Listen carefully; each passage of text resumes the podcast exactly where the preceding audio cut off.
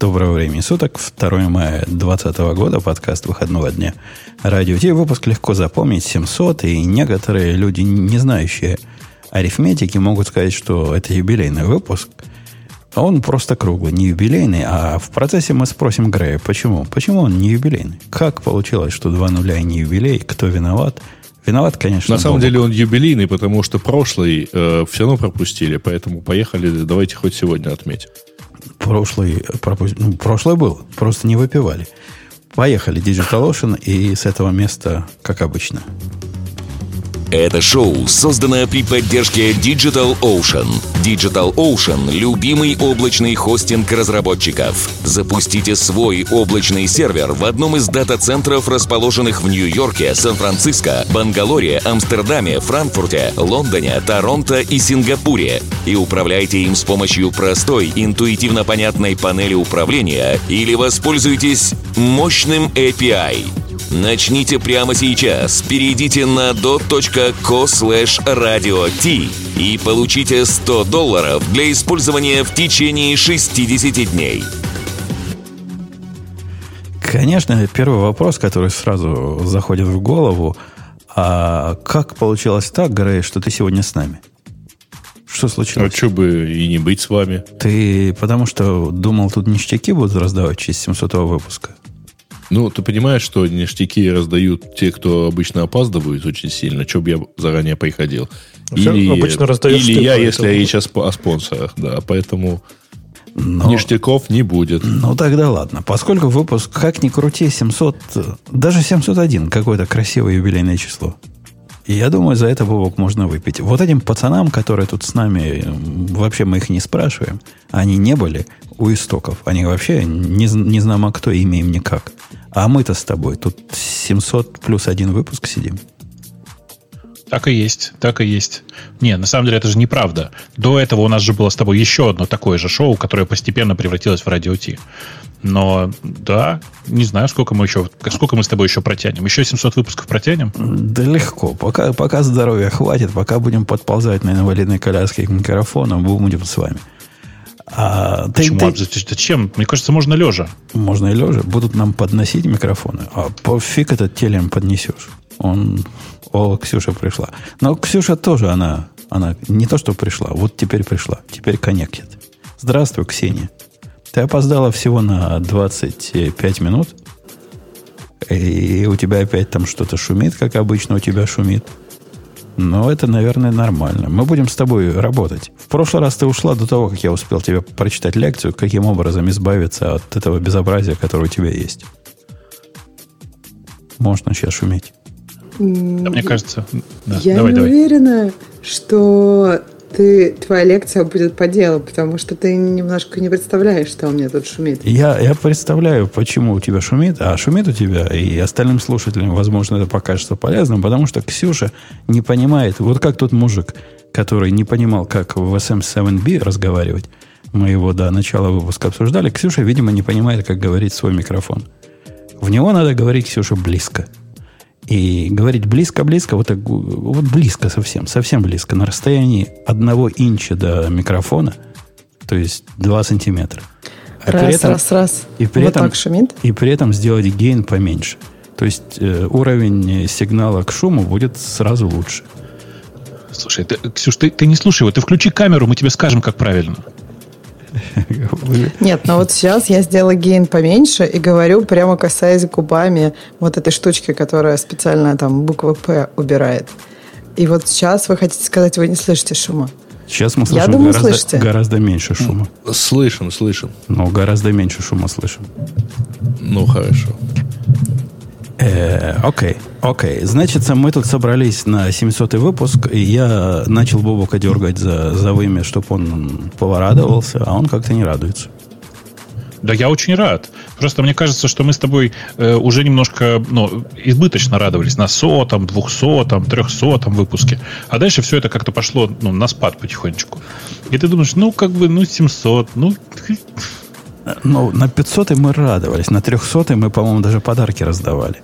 У нас тогда еще была настоящая девушка, не, не, не, не то, как сейчас, которую не заставишь собирать подарки. э, самостоятельная, так сказать, independent woman у нас сейчас. Ее ничему не заставишь. А Маруся вовсю собрала. Помнишь, мы подарочки раздавали, ништяки наши слушатели получили. Все, все ушли довольными. Причем там количество какое-то ненормальное было лицензий на, на что угодно. Э, я один или, или вы все пропали? Или вы все наслаждаетесь?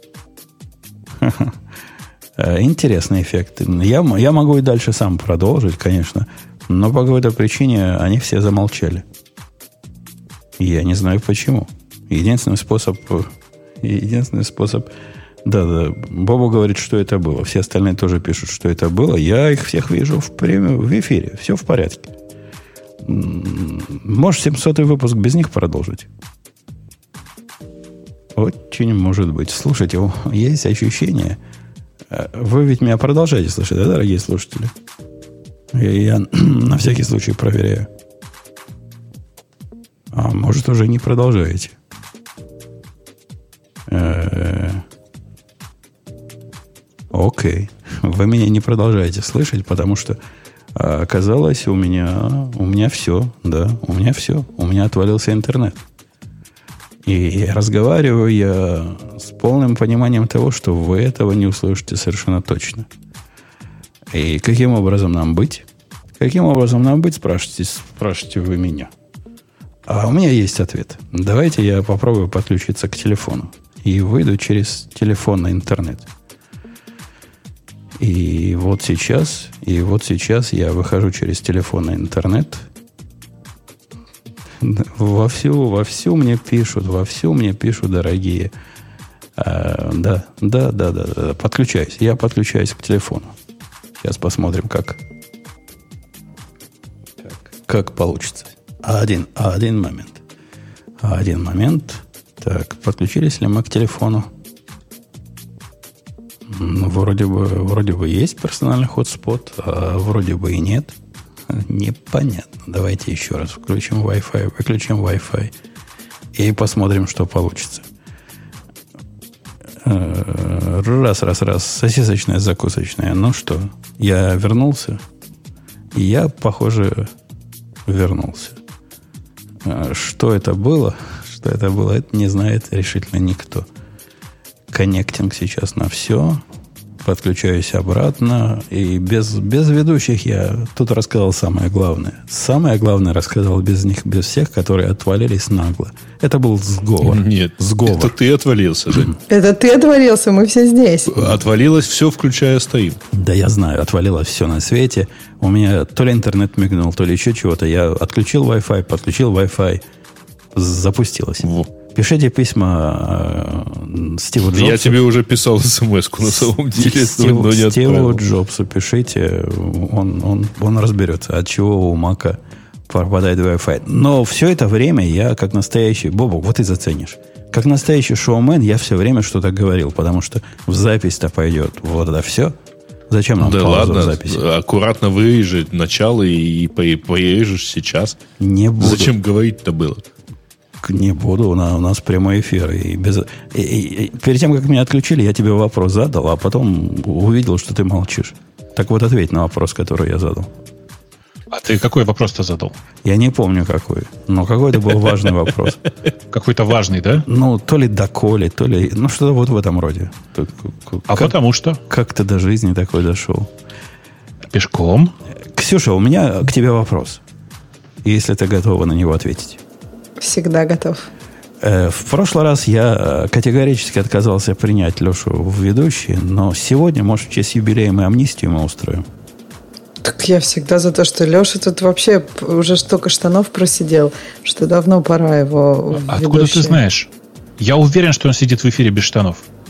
Ну ладно, Подожди, столько там кресел уже протер. Включали. А, ну тогда что он не показывал, конечно, да. Не пойман, не в штанах. То есть ты, ты, Ксюша, не против. И я тебя спрашиваю, я поскольку голос твой, конечно, совещательный, ну, ты знаешь, как мы к женским голосам относимся в этом подкасте. Зачем ты вообще спросил тогда? Совещательный, но красивый. Да, да. Конечно, надо мнение прекрасной Петерины спросить. А как... Да я про тембр сейчас. Что вы... А Ты в идеале должен был даже не дослушать Умпутуна, а просто сразу начать дальше говорить. Сказать не важно, что она сказала. Будем ехать надо. Бобук, а ты как, не против? Если ты против, то прямо так и скажи. Вон, скажи, Леха, из студии. Вон отсюда. Да я же тебе говорил, что ну как бы нужно просто постепенно поднимать. Давай его запишем джуном, посмотрим пока, как, как поработает какое-то время в штате. Как бы джун хост, понимаешь? То, то есть поставим так, его А на... мы все сеньоры уже? Нет, подожди, сеньоры это только мы с Женей. Вы тут с самого же какие-нибудь архитекты, наверное, уже, нет? Нет, подожди, это, мне а кажется, это не вершина карьеры. Ну ладно. Ну, я не э, знаю. А надо придумать какие-нибудь, понимаете, надо распределить должности, мне кажется, вот какие-то. Я сейчас напоминаю, знаешь, Путун, как в этих, э, в трех мушкетерах, помните, в советских, когда вот они Д'Артаньяна брали, такие раз по два пальца в перчатку. Да-да-да. Нет, нет, подожди. А подожди, скажут, подожди. скажут, что у нас было пять. Только я хотел, угу. только хотел сказать, да, что тут другое, другая цитата подходит, действительно. Скажут, что у нас было пятеро. Ладно. Э, Леша, смотри, я собирался тебя брать на полную ставку. Потому что добр. Добр. Но пришел Бобок и говорит, нет, вот этот, вот этот э, лошара должен работать за бесплатно интерном. Ладно. Не, не, не, подожди, я не говорил интерн. Ты не путай. Джун и интерн это разные вещи. А, ну, вообще мы тут все как... бесплатные, если что. Да, да, да, да, вы все тут бесплатно. Подожди, вам за это не платят?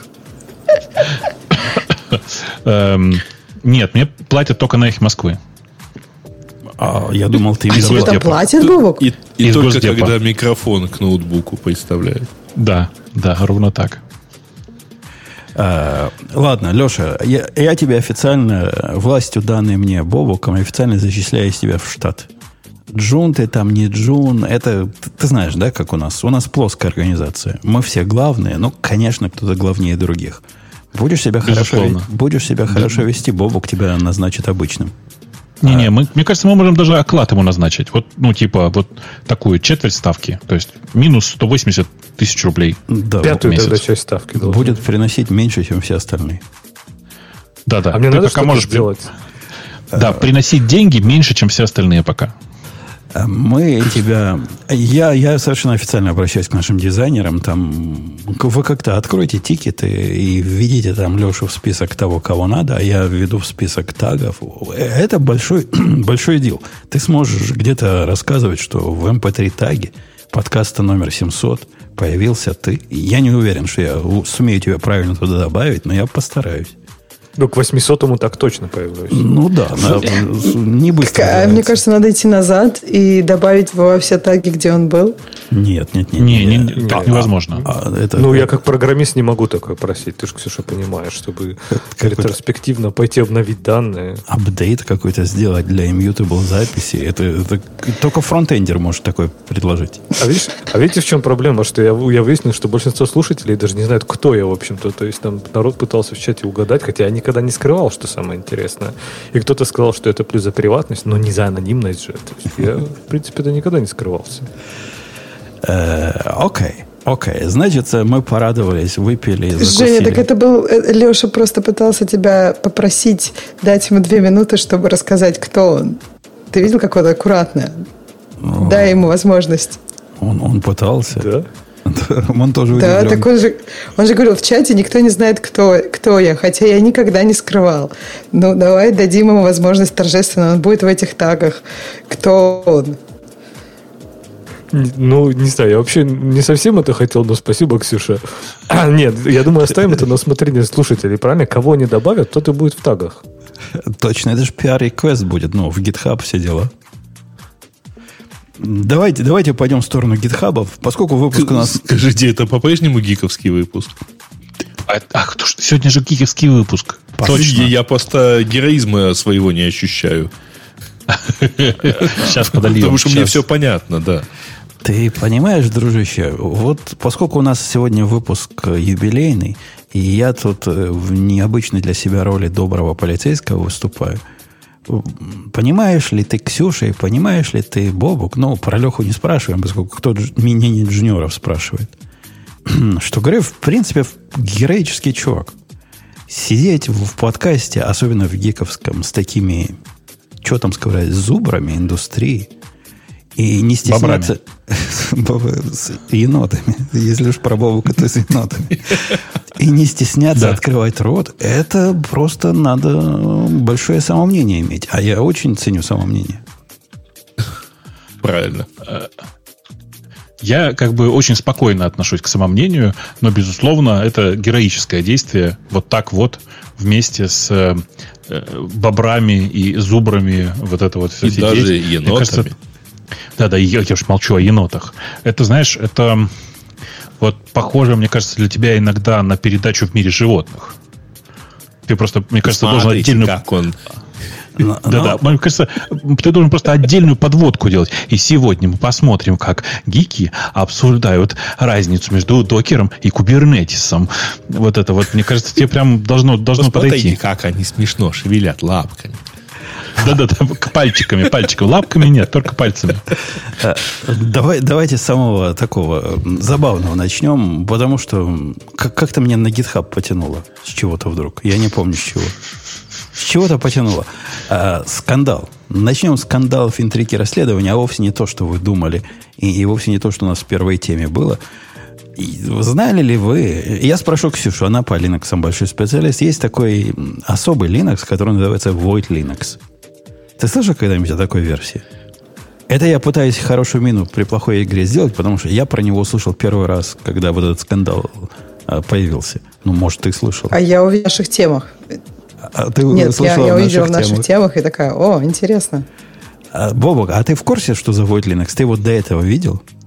Да, я, конечно, знаю про такой дистрибутив. Это очередная попытка, короче, построить собственный, собственный дистрибутив на собственном менеджере пакетов, как это сейчас популярно было. Э, и, ну, чувака, этого, конечно, знаю, да. Ну, чувак этот пришел то ли из NetBSD, то ли из OpenBSD, откуда-то, где он... Из нет, из нет, из нет. Где он пилил пакетный менеджер и да. завел вот этот новый Linux, который, по слухам говорят, какая-то смесь между BSD и Linux получилась в результате. Э, я не могу так сказать. В смысле, ты имеешь в виду, что он похож на э, тип, ну, в смысле, в BSD нет как такового пакетного менеджера, если ты об этом. Не-не, я про Но... то, что говорят, что в этом Linux, который типа Linux, у него э, что-то с кернелом такое, которое больше похоже на BSD, чем на Linux. И я детали не читал, но вот да нет, там, в смысле, это Void, Void Linux это совершенно классический э, ну, дистрибутив с гуями, с линуксовым, конечно же, ядром, с рунитом в качестве инита. То а есть что, никаких а, там подожди, модных подожди. тебе штучек, а ну, прям через рунит все. Рунит, рунит это, это модная штучка для старперов. Ты чего? Это ну, не, я в смысле не, просто не без вот этого типа апстарта и всяких э, странных извращений, а прямо каноническим образом через рунит. И я когда про рунит узнал, я сразу чувака больше зауважал. Ну, видимо, один из наших. Один из старперов. Он, он супер адекватный вообще-то был. Э, и он, он реально он э, много всего сделал когда-то и для NetBSD, и, и да, и удивительно, что так все произошло. Ты расскажи, что произошло-то. У них произошел скандальчик, который мы можем только опосредованно наблюдать, поскольку э, все первоисточники исчезли. Чувака в результате этого скандала выпилили отовсюду. Ссылки, на которые ссылается рассказ про этот скандал, тоже нерелевантны. И Трудно, трудно понять, но суть в том, что он с точки зрения комьюнити, которая образовалась вокруг его проекта, повел себя неадекватно, э, намекнул, что он хочет выйти. После этого они радостно его заблокировали и удалили из, из, изо всюду. Он их обложил... Чем обкладывает Ксюша? Чем обкладывают, то неприлично произносить в приличном обществе. Вот этим обложил, что Ксюша имела в виду. Хотя я имел в виду совсем что-то другое приличное. А что ты имел в виду? Я не знаю, я пока не Помидорами? Придумал. Я не придумал пока. Э, при этом настолько они все обиделись, что стукнули на него в GitHub, э, в портком GitHub. GitHub его выпилил из GitHub, заблокировал его репозиторий. Удивительно, что его не выпилили с Твиттера. А говорят, посмотрите, что он в Твиттере там Подожди, писал. а он же там исчезал. Вот в статье написано, что он полгода назад, по-моему, исчез, не отвечал месяц, несколько месяцев ни на какие сообщения, и, и как бы и, по-моему, этим чувакам даже пришлось перенести вот этот проект куда-то в отдельную учетную запись и там начать, да, потом он вернулся и говорит, я тут хочу у вас быть королем. Ну, то есть там это уже какая-то долгоиграющая история. Э, да. Это долгоиграющая история. Все так. Э, он уходил почти на полтора года от разработки. Потом вернулся. Э, а оказалось, что за это время проект не умер, просто переехал в другой репозиторий и там прекрасно живет без него. Это некоторым образом его как бы фрустрировало. И он попытался все вернуть и сказать, что вы все тут дураки и не лечитесь, потому что я это все сделал, мне и дальше продолжать. А наезды на него были такие... Я в этой истории на стороне автора. Вот если вы не поняли пока моего всего, я на стороне автора. И правильно он их обложил тем, чем он их обкладывал. Наезды, которые... Я прочитал же только одну точку зрения. А, единственная точка зрения сейчас доступна. Точка зрения чувака, который выступает от имени комьюнити. И эта точка зрения мне видится, ну, во всяком случае, в его изложении неубедительной. Говорит, ну да, этот Хуан, Дон Хуан, чувак, конечно, правильный, значит, пиар и делал комиты, э, пиндюрил, но он же все ломал. Он ломал не сов... и не советовался с, с коллективом, с, с сообществом не советовался. Да какого черта я должен в своем проекте советоваться с коллективом? Ну, ну подожди, вот он вел проект, да? Потом он исчез. Чуваки этот проект форкнули, и теперь они его ведут. Дальше он появляется, возвращается и говорит, я тут буду снова говорить, как и что делать.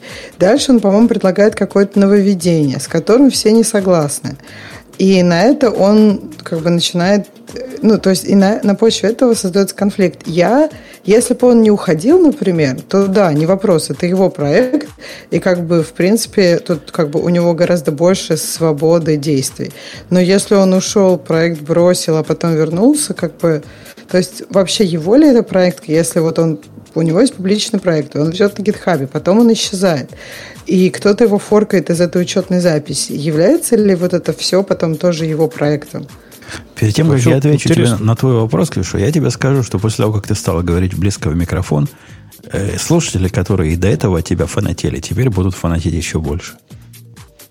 Очень хорошо и глубоко и сексуально звучит. Э, это нельзя игнорировать. А, ну, возвращаясь к теме статьи, э, вообще же интересно, вот все же классный вопрос. А что значит его проект? То есть, а что делает проект его? То есть, ну да, он его создал, он его запустил, но технически он никаких там административных прав на него не имеет, у него нет там компаний, которые этим владеют, у них, э, не знаю, патентов, интеллектуальных прав. Подожди, а как-то да странно. А, э, он создал проект, он его там вел, э, и чей он? В таком случае. Ну, в, ну, в тот момент, когда они его сфоркали, насколько я понимаю, речь идет о том, что работа в форке происходила. Хотя, если кто знает в чатике лучше, пусть подскажет, как оно было на самом деле. Если он в форке имел такие права, что мог впендюрить туда новый мусл, или чего он туда впендюрил без разрешения всего сообщества, значит, сообщество ему такие права дало. И, и что теперь курить бамбук? Ну, дали ему такие права монтейнера, который может э, пушить в мастер. Вот он запушил мастер. И что? А если это не форк, то вообще странно. Потому что, ну, как бы это его проект. Я с Ксюшей не согласен. Я, я считаю, что автор это, это святое. И если... И, и, я поясню. Вот недавно, не, на днях буквально, вчера, увидел на, на Reddit сообщение, которое меня потрясло. Сообщение было такое. Чувак пишет, из-за того, что известный автор известного проекта то ли Мокхери, то ли какой-то мок, что-то с моками связано для Go, больше его не поддерживает и, значит, самовыпилился.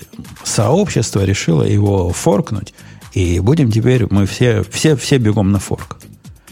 Мне показалось это подозрительным. Я пошел посмотреть на оригинальный проект, которым я пользуюсь, у которого нет никаких реальных проблем прямо сейчас, которые требовали форкнуть его вот сходу, чтобы починить. Э, спрошу, не знаю кого, Грея. Грей, догадайся, сколько дней автор не отвечал на пиар-реквест вот этого чувака, который сказал, что он сообщество, которое решило? день? 20, 28 дней. Он не отвечал 28 дней на пиар. 28 дней назад он последний раз ему предложил там чего-то поменять. А после того, как чувак не поменял, он себя назвал сообществом, форкнул этот э, весьма популярный и ну, весьма популярный проект. И вот теперь, значит, сообщество решило. По-моему, такое сообщество к стенке ставить. Подожди, и... ну вот а в статье у нас написано, что он э, не отвечал несколько месяцев и не участвовал вообще в разработке 8 месяцев. То есть через 8 месяцев после того, как он перестал отвечать, он вернулся. Если он вернулся... Месяцев... Нет, Подожди. нет. Э, так, подождите. Смотрите, история немножко другая. Он э, находился в тяжелом разводе. Это было в 2018 году. Мы сейчас продолжаем говорить про Void Linux. В 2018 году он был в тяжелом разводе. Э, и по этой причине устранился от разработки и никаких проблем. Потом он вернулся. И если что, он продолжал э, коммитить. Я только что посмотрел, там да, до хрена да, да, нет, написано, он, за 2020 год. В 2018 да. году его не было 8 месяцев. То есть вначале он просто пропал, перестал отвечать несколько месяцев, совсем не отвечал. И потом ну, опять, опять, да, вот сейчас он, он участвовал несколько месяцев перед этим, то есть тут никто не спорит. То есть в 2020 году, я так понимаю, он был все время рядом. В 2019 году он тоже, в общем, в конце, в конце да. года был, да. То есть, э, ну, да дальше произошло вот что. Новый монтейнер э, Короче, да, в смысле, развод был тяжелый, и там у него отсудили детей, и все такое, знаете, как это бывает. Э, новый монтейнер и владелец нового репозитория умудрился не очень удачно, внимание, в тексте описания пакета и еще где-то пошутить ровно на эту тему. Э, дальше произошло вот что. По, по уверениям очевидцев, Хуана сорвала крышу, он начал говорить, что так нельзя, а когда э, ему не стали никак отвечать, ну вот произошло то, что произошло. Надо сказать, что он потом, э, и тут, кстати, у нас, видите, добавление есть в статье, э, честно признался, что, ну, как бы, ну, выпил чувак. Ну, в смысле... Ну да, был, был не трезв. Но, ну и чего да. такого? Ну, был не трезв, но... Ничего, име, ничего. В смысле, право. что как бы ну да, выпил, что, бывает, накатило. А вот оригинальная шутка мейнтейнера никого не смутила. То есть, типа, ок, так можно. Ну, это же традиционная история. Кто первый написал, того и тапки. Понимаешь? В смысле, кто первый статью написал, того и тапки. То есть, ну да, и тут оригинальная шутка, соответственно, тут... вторая сторона, да? Ну вот смотри, Короче, а можно да. еще. А, а что там была за шутка? То есть она какая-то прям жесткая очень. Про, про детей в разводе. А, а мы, ее не видим, мы только вторичную информацию. Это же все уже убрали, да? Я так понимаю. Ну, Скажем так, вообще э, какие-то да, личные конечно. вот эти вещи включать особенно в описание там пакетов. Одно дело, там, не знаю, в чате знаешь написать, это можно просто получить по щам и все. А другое дело, когда ты, не знаю, в проект это тащишь, ну, действительно по-свински. То есть я ни в коем случае там не, не знаю деталей, не оправдываю ни ту, ни другую сторону, но мне кажется, maintainer, ну, просто повелся тоже не очень хорошо. И если у них есть хоть какой-то кодекс поведения, и он его не нарушил, то есть этот проект, наверное, закапывать. Он никому не нужен при всех его технических э, преимуществах нафиг. Но мне интересно, потом другое. Ты вот сказал, типа, а нафиг, зачем такой community, да, если вот они решили там через сколько-то дней. А какая разница, даже если он отвечает прямо сейчас, даже если этот проект развивается, я могу его форкнуть и сказать, вы знаете, а мне не нравится направление движения этого проекта, я его форкну и буду сам развивать. Конечно, Почему? конечно ты можешь. В этом сила. Ну вот ты, а, а вот представь, ты форкнул себе. Я недавно форкнул проект, который э, называется, не помню, Jazz чего-то там, GoFlex, потому что автор года два назад его забросил. Ну, явно забросил, пиара не принимает, там некоторые, которые мне нужны. Я его форкнул себе. При этом я не, не пошел на Reddit писать о том, что комьюнити в моем лице решила, что теперь вот это настоящий истинный source флагов. Идите все ко мне. Да нет, я себя открыл. Ну, кому надо, тот найдет. Кому не надо, тот не найдет. Меня это вообще не волнует. И вырастать на славе хорошего, доброго проекта – я, я не буду. И делать я такого не хочу. И никому так делать не рекомендую. А почему вырастать на славе-то обязательно? То есть ты говоришь, мне не нравится, как развивается этот проект. Я буду делать свой. Вот, дорогой комьюнити, вот смотрите, вот как я это вижу, вот как я это буду делать, вот мой проект. Я буду его развивать. Да-да-да. И в этом случае я бы с тобой согласился. Ну, нормальное сообщение. Однако, когда ты сообщаешь, комьюнити пользователей языка Go решила, что старый проект больше не релевантен, потому что автор 30 дней, 28 дней не отвечал. Э, ну, согласись, это какой-то загиб, это какой-то перегиб. Это не community решил, это ты решил. А, кстати, я вам расскажу страшную историю. Меня тут хотят из community выпилить. Из которого? Ксюша, ты, наверное, поймешь. Говорят за токсичность. А из какого community? Неужели из ремарка? Из комьюнити радио Ти? Из феминистов. Из community Go. Из комьюнити Го, и вроде бы даже жалобы уже накатали. Пришел один чувак в один из э, проектов, в которых, по-моему, три пользователя, одна звезда, И спросил, говорит, почему у вас в библиотеке последний комит был 8 месяцев назад? На что я... Ты ему ответил, что потому что все работает? Со свойственной его себе прямотой, он, он даже имейл мне написал. Спросил, а, собственно, без всякой... Ксюша, скажи, не было тактичности? Я сказал, чувак, а какую проблему надо решить новым комитом? Какие сложности у тебя и что тебе мешает запилить пиар? Это было токсично. Ну, как в твоем вольном пересказе, нет, нормально это, вроде. Это практически Но ты же понимаешь, близко, что это ты близ... вольный. Может быть, ты там его козлом назвал пять раз между всеми этими словами. Не-не-не, козлом, вот я его, не очень. козлом я его дальше назвал. В, в, этот момент, в этот момент все было нормально. На что он мне написал... Он явно какой-то с русской ментальностью, я подозреваю, китаец. А у них такое часто бывает. Он мне написал следующее, говорит, таким образом, начинает как «Дорогой сэр, таким образом нельзя поддерживать проекты с, с открытым текстом, и это непозволительно значит, главному мейнтейнеру забрасывать проект и не обновлять его». Заметьте, вот это ангельское терпение меня. Я повторил свой вопрос, говорю, какую именно проблему ты хочешь решить в проекте на 35 строк, который нужен мне, моей собаке и моей кошке. Ну, после этого он сказал, что я ничего не понимаю. В проектах с открытым кодом и так, так делать нельзя, и надо принять против него меры. Но после этого я уж его назвал. Не назвал, я его послал. Говорю, иди, иди туда. И, и, и вот он теперь на меня жалуется, что я токсичен и не принимаю новых членов. Слушай, а как это будет выглядеть? Вот, э, вот это вот, э, выгнать из комьюнити Go. Тебе нельзя будет программировать на Go? Не будут меня опускать на тусовки. Пометят меня а ты туда ходишь, да? Нет, я не хожу. Но если бы я захотел пойти, мне дадут черную метку и скажут, вот этого, видите, он Путуна, вот этого не пускать. Не, я ему, конечно, в конце сказал, go fuck yourself. Но, но это уже был, был конец. Я надеюсь, Интересно, около, как вы к этому э, пришли. Около слова go была пометка, что это торговая марка. Гоуланг ты имел в виду? Э, да, не знаю, что имел в виду, но он Go был... yourself. Но, он был очень, навязчивый и очень нотный. А, так вот, возвращаясь к Void Linux, если к нему вот такие приставали, я вполне понимаю, почему он их обложил. И очень разделяю его чувства. Если кого-то надо послать, дорогие мейнтейнеры, посылайте его прямо и, и не то, что сразу.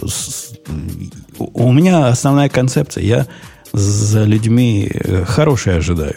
Хотя уже знаю, что 80% людей дебилы, но тем не менее пытаюсь понять, он в 20% вот этот кандидат или в 80%. И пока не понял окончательно, не посылаю. И вам советую также поступать. Пишут нам 95% же. Нет, вы видите, я, моя жизненная мудрость только на 80 пока остановилась. А, Ксюша, скажи, ну я, я прав, правильно его послал? Так как-то вообще странная беседа. Ну, я не знаю, посылать-то прям go land yourself, мне кажется, как-то сурово. И непонятно, почему тебя должны выпилить из комьюнити Go.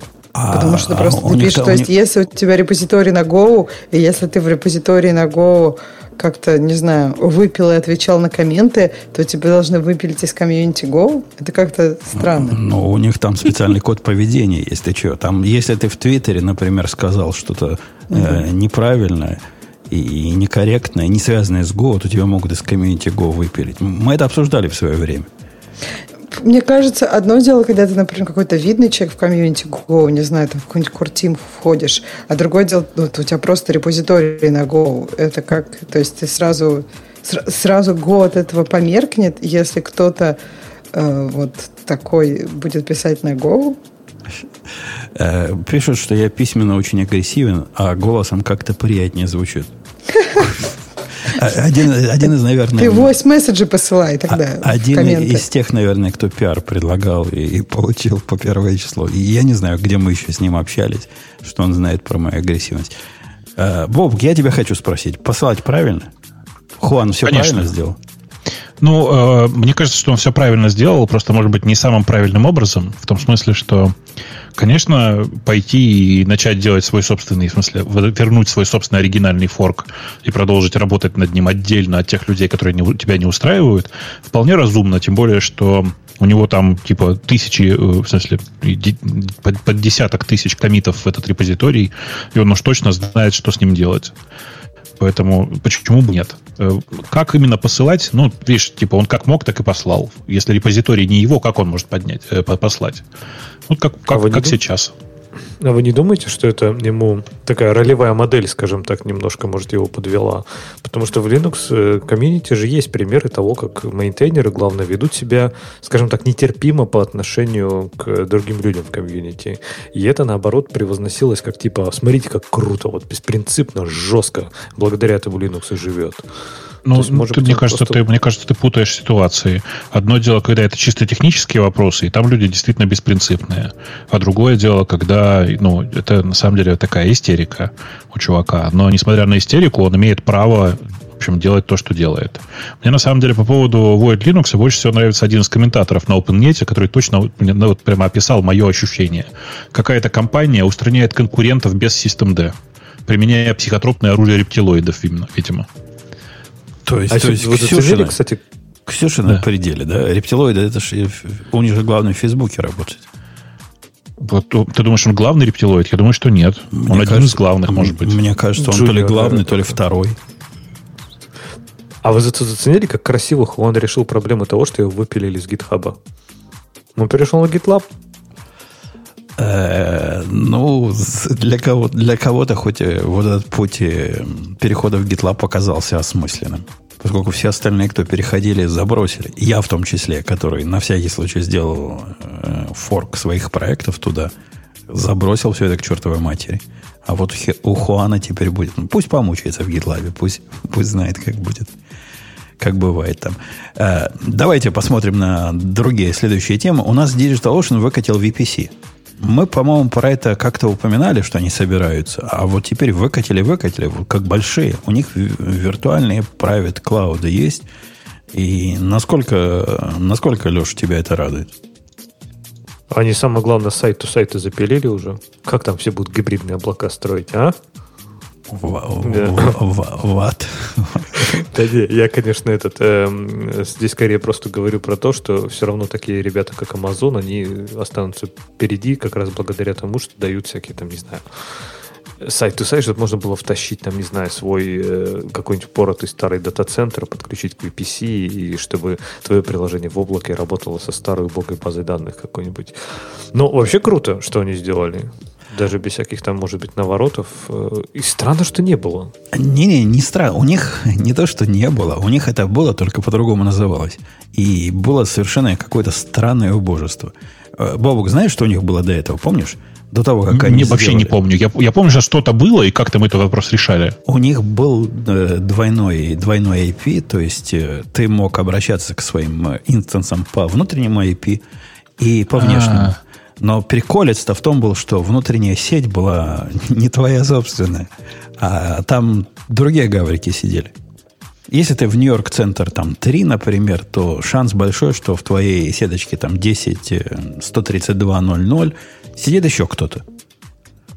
Э, такой сюрприз, ну, ну, сюрприз понятно, был для да. многих, на многих, на многих. В, в твоей типа локальной подсети какие-то чужие чуваки тусуются. Это не всякий поймет. А сейчас это нормальная VPC, да? В смысле, честная? Ну, сказать, что нормальная, опять же, с чем сравнивать? Это VPC, у которого, по-моему, нету того, что в Амазоне... Ну, в Амазоне, например, ты можешь полностью запрятать все свои instance'ы, и они будут через gateway выходить какой-то, как у них называется, через NAT. NAT instance выходить, или NAT, э, уже их, по-моему, уже не instance по-моему, это часть уже VPC. Здесь, насколько я понимаю, все они между собой могут общаться по внутренним адресам. Твой range только твой, никто в него не залезет. И это прям большой плюс. Однако снаружи к ним ты можешь доступаться по публичным. То есть у всех у них есть свои собственные публичные IP. Если я ничего не путаю. По-моему, НАТО они никакого из коробки не обеспечивают. Хочешь поднять свой, ну, подними если умеешь. Ну, это выглядит нормально, если что. В смысле, у меня здесь нет какой-то проблемы, мне кажется, вполне адекватное решение. Ну, как тебе сказать? По умолчанию... Ну, на коленочное, но нормальное же. По умолчанию, мне кажется, в VPC должно быть полностью... Ну, он же там буква P. Он же правит, понимаешь? Никакого публичного IP в инстансе внутри VPC быть не должно. А у них да. есть. У каждого да. свой. Я а пытаюсь придумать, какой, что еще там на букву P. Да. А что написано, что fire, это трафик firewall, э, firewall для контроля трафика in and out, если там приватные айпишники? Или типа можно создать внутри, но с публичным айпишником? И тогда где он будет, в VPC или публичным? Ну, в Амазоне, справедливости ради, можно каждому инстансу внутри VPC сказать, я не хочу, чтобы знателись ко мне, а хочу выставлять голый, голым IP внаружи. Это можно так сделать. Я не помню, это режим по умолчанию или нет, по-моему, нет. Но мне кажется, что отсутствие режима, когда ты вообще не выставляешь наружу свои публичные IP, э, это недостаток. Он, он должен быть. Возможно, он появится со временем. Может, пока просто нет. Э, плюс еще один этого VPC, говорят, он ничего не стоит. То есть вы ничего лишнего не платите за то, что заводите VPC, и VPC, по сути, заменяет все эти приватные IP, которые были до, до этого. Короче, в правильную сторону, товарищи, двигайтесь. Ну, звучит прямо, я же тебе говорю, звучит прямо понятно и адекватно с поправкой на то, что это такое, ну, типа, наколеночное решение. Э, да, наколеночное решение. Тем не менее, не хватало, согласитесь, не хватало нам возможности, когда у тебя есть э, свой набор инстансов, которые ты зачем-то там используешь, и общаться между своими инстансами по публичным IP, ну, это было дичь. А общаться по приватным IP, где в твоей подсетке, там, не знаю, слэш 16, которые сидят какие-то чужие чуваки, была, по-моему, еще большая дичь. Может, это я такой параноик, но я это по, по причине соседей не включал никогда. Теперь это можно безопасно включить. А у них там прикол, знаешь, в чем? Нельзя, чтобы сети были пересекающиеся. То есть ты не можешь поднять несколько VPC с, с перекрывающимися диапазонами. Несколько. А, ну понятно, да. Че? Но они пытаются так решить технические проблемы. В Амазоне ты можешь их поднять. Просто не сможешь их э, напрямую адресовать из одного в другой, если конфликты будут. А здесь просто не дают тебе поднять. То есть поднимай разные подсеточки, и будет тебе счастье. Ну, э, короче, есть, есть у меня четкое ощущение, что э, DigitalOcean продолжает работать в формате э, Amazon для бедных. Ну, в смысле, система для бедных. Плохого в этом я ничего особенно не вижу, честно скажу. Ну, типа, как делают, так и делают. При этом, к сожалению, в последнее время у меня ощущение, что цены Амазона и DigitalOcean постепенно сближаются. То есть оно как бы для бедных, но фактически бедным не являются они, те, кто им пользуется. Ну, ты понимаешь, дружище, это как посмотреть. У Амазона такие прикольцы бывают, о, о которых я с Амазоном почти так же долго, как с Радио Ти. Ну, не так долго, но, но очень долго. Наверное, дольше нас всех. И я, например, не знал, что в Амазоне при восстановлении волюма из э, снапшота вы не поверите, что происходит, что на самом деле. Я, по-моему, эту манту еще не рассказывал. И про это даже документация есть, если вы ее сможете найти. При восстановлении волюма и снапшота вам необходимо его прогреть.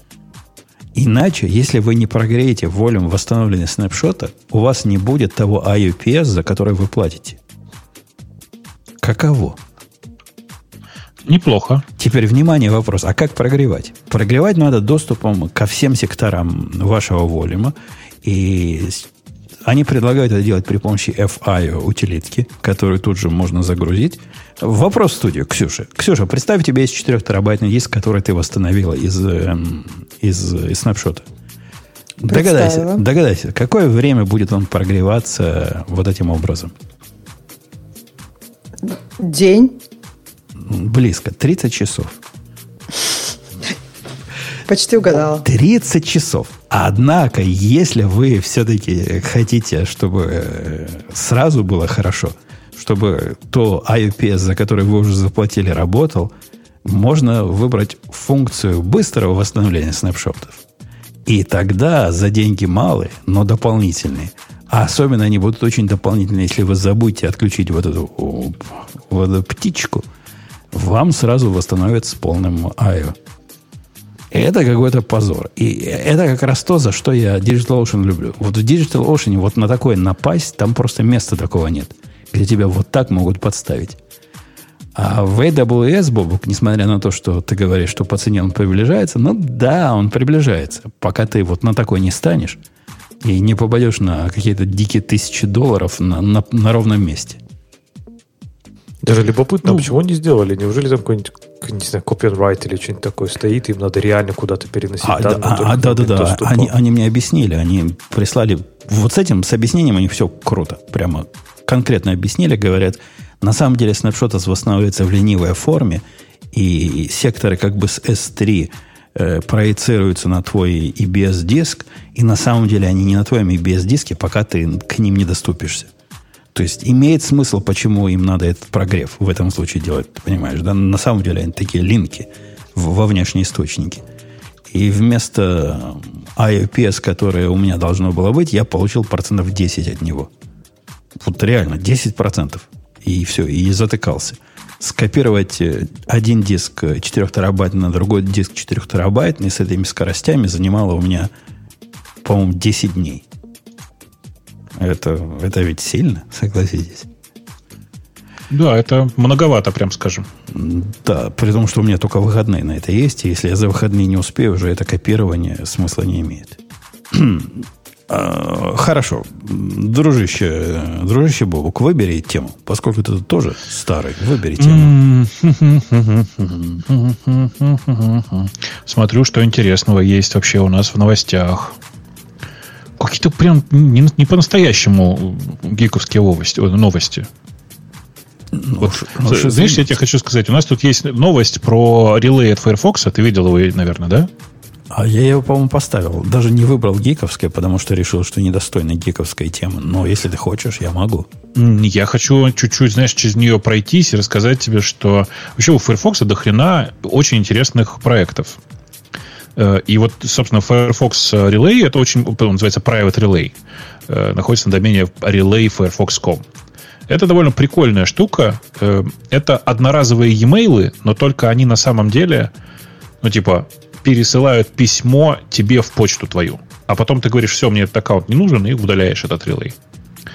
Э, понятно же, зачем это, да? Ну, типа, для каких-нибудь одноразовых регистраций где-нибудь.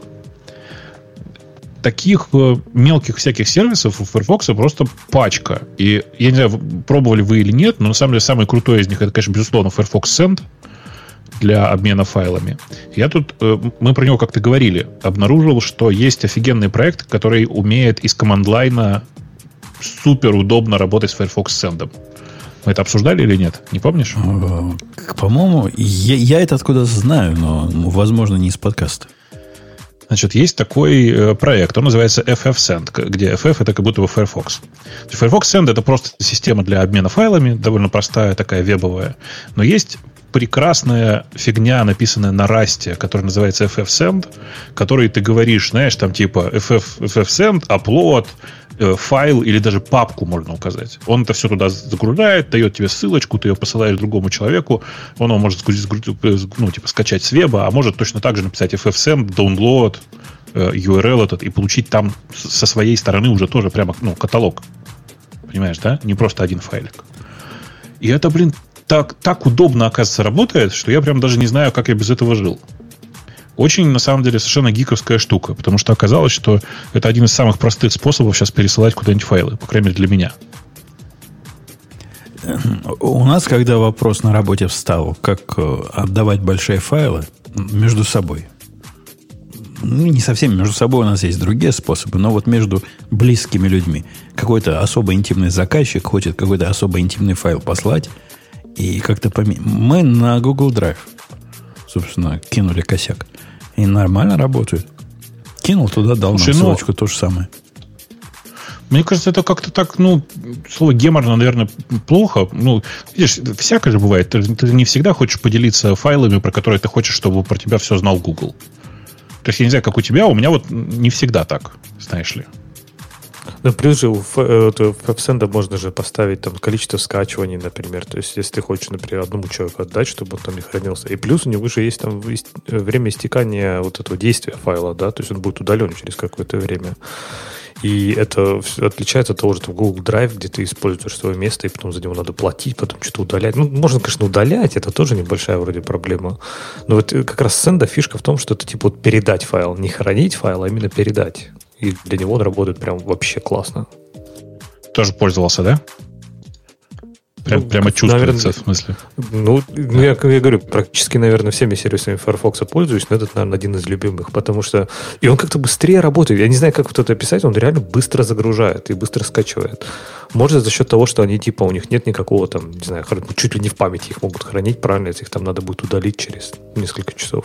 А ты подразумевается, подразумевается, что ты живешь в инфраструктуре Firefox для этого? Нет. Ты можешь вообще просто из хрома зайти и точно так же туда все залить. Загружать, по-моему, какие-то лимиты есть. У них нужен, по-моему, Firefox аккаунт, чтобы больше там скольки-то загружать. Больше, ну, я вот сейчас пойду, зайду на Firefox Send, просто из интереса. Э, короче, логика такая. Если не входить, то файлы до гигабайта, а если войти, то до 2,5 гигабайт одним файлом. Не, ну гигабайт это, это и так много. Мне хватит гигабайт. Ну, видишь, э, как бы у всех представления о нормальности разные. Иногда вот мне хочется что-нибудь этакое э, туда залить. Э, и 2,5 гигабайта это прямо то, что мне, то, что мне нужно. Ну, плюс вот эта command line'овая штука, она прям, ну, как бы меняет весь experience. Когда, это, когда ты просто из command line'а на сервере у себя пишешь, там, ffsend download, и, короче, собираешь, забираешь все нужные тебе файлы. А, а почему а, всего 2 гигабайта, да. а не 4.7? Я не знаю, но это интересная мысль. Это интересная мысль, действительно, в конце. Почему 4,7? Современные все-таки бывают и побольше немножко, до 5. Ну, типа 4,7, 4,9 было бы нормально. Да, я согласен. Был бы идеальный сервис. Вокруг него можно накрутить сразу показ в онлайне вот этого всего, что болванок, что вы туда загрузили. Ну да, э, кроме этого, простите, что у меня такая реклама Firefox, но, блин, я просто большой фанат. Кроме этого, есть штука, которую мало кто пользует, реально мало кто пользует. Но есть э, такая штука, она называется Firefox Notes. Это просто система заметок, встроенная в Firefox э, которая умеет синхронизироваться между всеми вашими аккаунтами совершенно бесплатно, ей прекрасно можно пользоваться, и это прям, ну, прям бомба. Вот я, я думаю, что, Леша, ты, кстати, ноутсом, наверное, не пользовался никогда. Я, Или честно, даже не слышал про него. И, и, это, кстати, не добавляет uh Firefox. Грей бы подтвердил, что если есть продукт, про который кроме Бобука не знает никто, то что-то не так с продуктом. Слушай, Нет, ну, есть много прав, продуктов, да. про которые знает только Бобук. Это правда, да, это правда. Но в любом случае э, продукт тоже, ну, в смысле, это такая очень простая штука. Он ставится из экстеншенов, умеет синхронизироваться через Firefox э, Sync, ну, в смысле, через сервер синхронизации. И, кстати, напомню, Firefox Sync вы можете поставить на своем сервере и синхронизироваться с ним, а не с общим облаком Firefox, и тоже будет все работать. Ну, ну, как бы, ну и вообще, это просто такая супер универсальная, как мне кажется, штука. А сейчас мы про что говорили-то? Мы выбрали какую тему? Про, а, про, про Relay. Про, Relay. Про, про Firefox Relay. У тебя бывает такая задача, когда тебе нужно где-то зарегистрироваться, но при этом ты не хочешь оставлять там свой настоящий email. Ну, вообще, надо сказать, таких сервисов, как собак нерезанных, которые э, вот эти сжигаемые имейлы дают, я, я по-русски их перевел, и никакого э, отдавания им настоящего имейла, на который переслать не надо, потому что ты заходишь в веб, выбиваешь себе случайный email и сидишь в этом вебе, пока не придет подтверждение. А после этого тебе он уже сто лет не нужен. Ну, как бы с одной стороны ты прав, а с Но другой стороны... Их банят все. А Firefox не будут банить. Вот не будут. Я, вот точно не так знаю. же будут банить. Один в один вот, будут кста- банить. Вот, кстати, да, интересно. Ну, вот всякие мейлинаторы и все прочее давно и успешно банятся, ну, как раз потому, чтобы, ну, когда у тебя все, что ты знаешь о пользователе, это его email, хочется, чтобы это был постоянный контакт. Слушайте, а мы не знаем, как этот Firefox Relay работает, потому что на самом деле это приватная бета, и его еще никому не дают, гады. Ага. А я хочу То Ксюшу в каком спросить. домене они дадут, неизвестно. Э, Ксения, да. поскольку мы тебя давно не слышали, а все люди просят, скажи, да скажи что-нибудь, теперь так красиво звучишь. Когда тебе надо анонимный email, тебе ведь бывает надо что-то анонимно где-то зарегистрироваться. Ты как поступаешь? Так, по-моему, Apple дает такую штуку же уже. Где? На iOS точно Apple, она, по-моему. Apple, Apple дает такую штуку в, смысле, в том смысле, что если ты сейчас э, делаешь sign-in через э, Apple, то она, да, свой, поставляет свой e-mail. Через все три сайта, которые это поддерживают. Ну, почему три? Я думаю, что их может быть больше, пять. Во-первых, потому что, э, конечно, больше, потому что теперь нельзя, э, по-моему, модерацию пройти. Если у тебя есть авторизация, там должна быть Apple Sign-in. По-моему, тоже на iOS точно можно. То есть, наверное, но у меня, я не могу сказать, что у меня очень много таких штук. Наверное, потому что, в принципе, я не так много всего пробую. Мне кажется, это нужно, потому что вы пробуете много всяких там классных и не классных штук. Классных, не классных порносайтов. Например, да. Я, может быть, не... я, понимаешь, как бы мне не нужна такая большая вариативность. Хотелось бы спросить, почему, но я, я поддержу это в клювике. Так я сразу выбираю лучшее просто. Понятно почему. Окей. Okay. Другой вопрос, как ты находишь это лучше, но мы его оставим. А оставим заказ. У меня, у меня для вас, вот, поскольку у нас гиковский выпуск, такая даже не загадка, а проблема. Хотим ли мы поговорить, Леша, о программной проблеме? Поскольку у нас подкаст гиковский. Когда Мне же кажется, еще срочно Только об этом мы говорим. А, возникла вчера, позавчера, программная проблема, связанная с дебилами. С дебилами, вы понимаете, надо решать проблемы ведь техническим путем, потому что никакими другими не решить. Есть у меня один поставщик данных, у которого есть API, который поставляется в виде программы. Они так и называют API в виде программы. То бишь, ты ставишь себе на компьютере программу, а программа идиотская там по многим по позициям, но если ты ее правильно поставишь, это будет типа REST-сервер, который ты можешь спросить, э, дай мне данные вот про такую-то бумагу, про такую-то опцию, и он тебе там что-то даст. До этого места все понятно.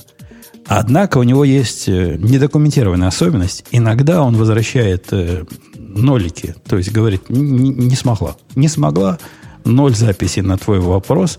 При этом он не умеет сказать, э, это нолик, потому что ошибка произошла, или потому что на самом деле не было никакой активности после длительных переписок с разработчиком я понял, что, судя по всему, у них включается какой-то э, лимитер с их стороны. И если мы просим одновременно, заходим в их сервис и просим одновременно слишком много, что такое слишком много, никто не знает. Они так и сказали, слишком много просите. То не работает. Я и это все к чему? К тому, что возникла проблема обложить чужой REST-сервис своим который будет делать антиоптимизацию. Такая необычная задача, я бы сказал. А именно ставить э, всех этих э, сукиных детей в очередь. В очередь, сукины дети, в очередь. И не давать нескольким э, запросам бежать одновременно. Ведь интерес, интересная задача, вы согласись. Ну да.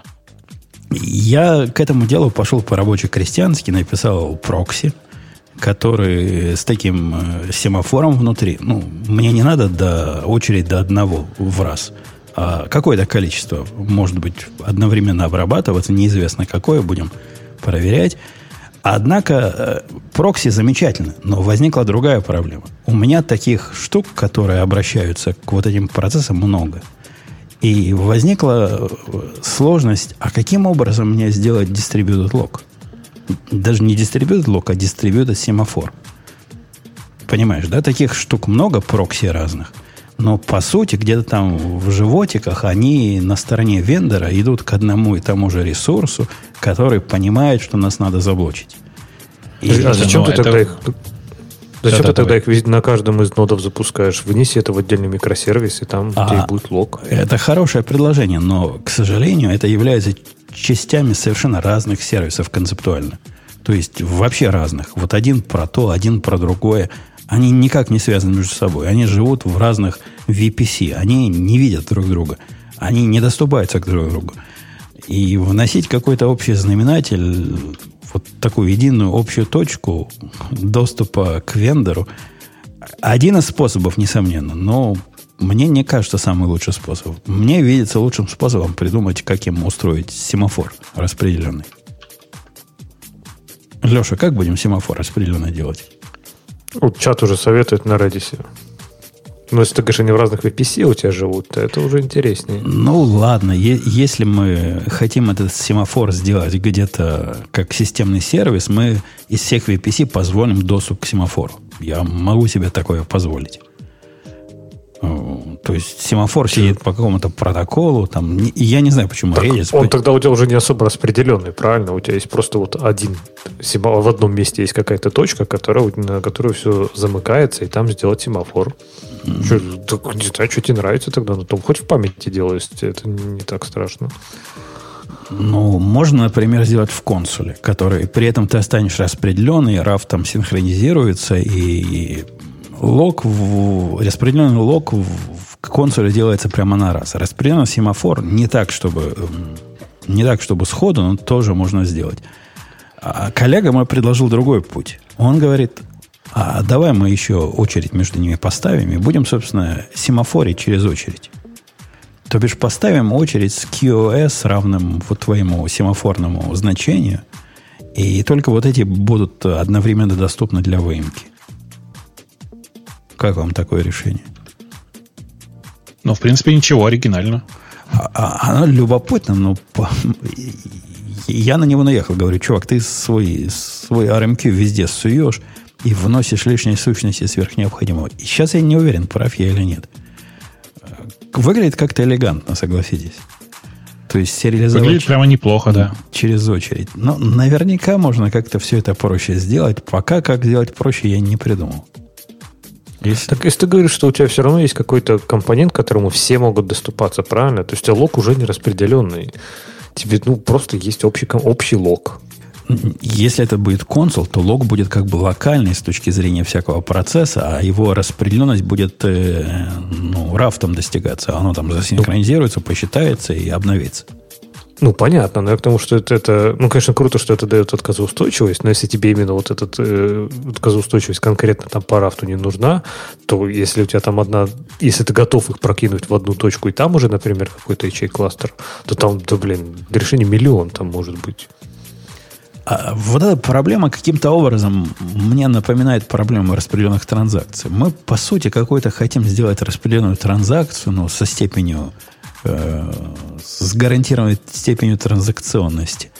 И проблема совсем не такая простая, как кажется. То есть я не вижу особого способа без внесения, с моей точки зрения, лишних, лишних сущностей это решить. Вот я, я не знаю, как это решить, не добавляя ничего безумного, типа очереди между ними, или э, консула между ними, или специальной точки общего отказа между ними. По-моему, это как-то не решается красиво. Ну, я сходу тоже не могу придумать простого решения. Ну, Зукипер предлагает. Ну что, вы хотите консул другим словом назвать и считаете, что это, это я чат отвечаю, что от этого станет лучше? Кавку предлагает. Вы хотите RMQ назвать другим словом и считаете, что это концептуальное нечто другое? Ксюша, как со стороны фронтенда такие проблемы решаются? У вас бывает проблема распределенных локов?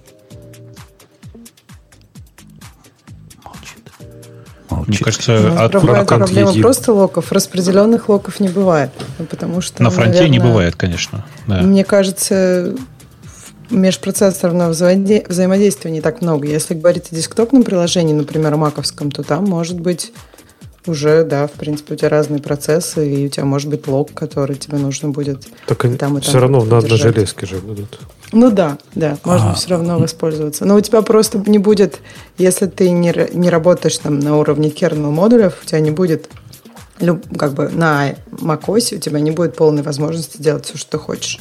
Тебе надо будет как-то, видимо, через ну, а... на другом уровне абстракции, не на, не, не на том, где ты можешь железкой распо- распоряжаться полностью. Подожди, а любопытный вопрос. Вот а на уровне железки у вас есть какой-то сервис, который как бы вне твоего процесса, но позволяет лимитировать доступ к какому-то дорогому ресурсу? Я не знаю, какой... Представь, дорогой ресурс, э, вы не хотите, чтобы ваши попытки логина в Facebook с телефона залочили – а в Facebook, если 15 приложений сразу попытаются э, вломиться в Facebook, то будет плохо. Ну, сразу, там, за, за 10 минут. Подожди, подожди, ты про что? Ты сейчас на каком уровне? Ну, вот на уровне приложений. У тебя приложение есть на, для телефончика. Ага. И okay. приложение для телефончика должно как-то уметь знать, что другое приложение для телефончика только недавно логинилась в Facebook с твоим аккаунтом. Но я такой умозрительный пример. Я не говорю, что а, Facebook нет, вас за, как бы на теле... Ну, ты же знаешь, что на iOS приложения все бегут в своей песочнице. Они не могут ничем обмениваться, и между ними нет межпроцессорного взаимодействия на телефончике. Только между Apple приложениями есть полное межпроцессорное взаимодействие. Там иногда бывает, что один процесс, например, приложение там Facebook вызывает другой процесс, какое-нибудь там Apple приложение, но это сделано для тебя абсолютно закрыто. То есть ты XPC-колы не делаешь сам, ты вызываешь какую-нибудь э, Apple там, библиотечную функцию, которая делает XPC call, если она хочет, или не делает его. И ты как бы для тебя это закрыто. Например, это может для тебя так выражаться. Ты такой хоп, и делаешь скриншот своими честными методами, а у тебя там на скриншоте ничего нет. Потому что скриншот у них делается... То есть у тебя заскриншотится только то, что в твоем процессе. И как бы, может быть, в этот момент ничего. Э, а погоди, а если несколько, несколько программ, ну, процессов программ должны как-то данными обмениваться. Вот когда одна выйдет, должна оставить следы, потому что она делала, и чтобы другая этим могла воспользоваться. Так у вас Может не быть, Shared есть э, не так давно заинтродюсили. Там Shared Keychain, например, был довольно давно. И, по-моему, сейчас есть Shared Folders. То есть есть какой-то кусок мне кажется, не память. Нет, с памятью нельзя. То есть кусок только файловой системы, который при одном, при одних и тех же entitlements ну, то есть, если у тебя, по сути, один ключ, который, может, э, который ты можешь дать там разным приложениям, а, например, там все Facebook приложения могут иметь доступ к вот этой вот папочке. А, ага.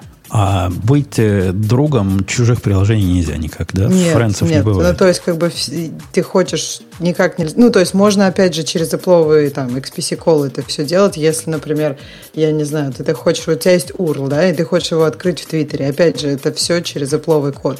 Ты говоришь Apple коду, вот у меня товарищ URL, Apple код тебе может сказать, окей, этот URL, там на него зарегистрировались такие-то там какие-то программы, показать тебе, ну, знаешь, вот это вот share, э, короче, такие разные приложения, когда показываются э, такой поп-ап с теми, кто может обработать, например, какую-то ссылку.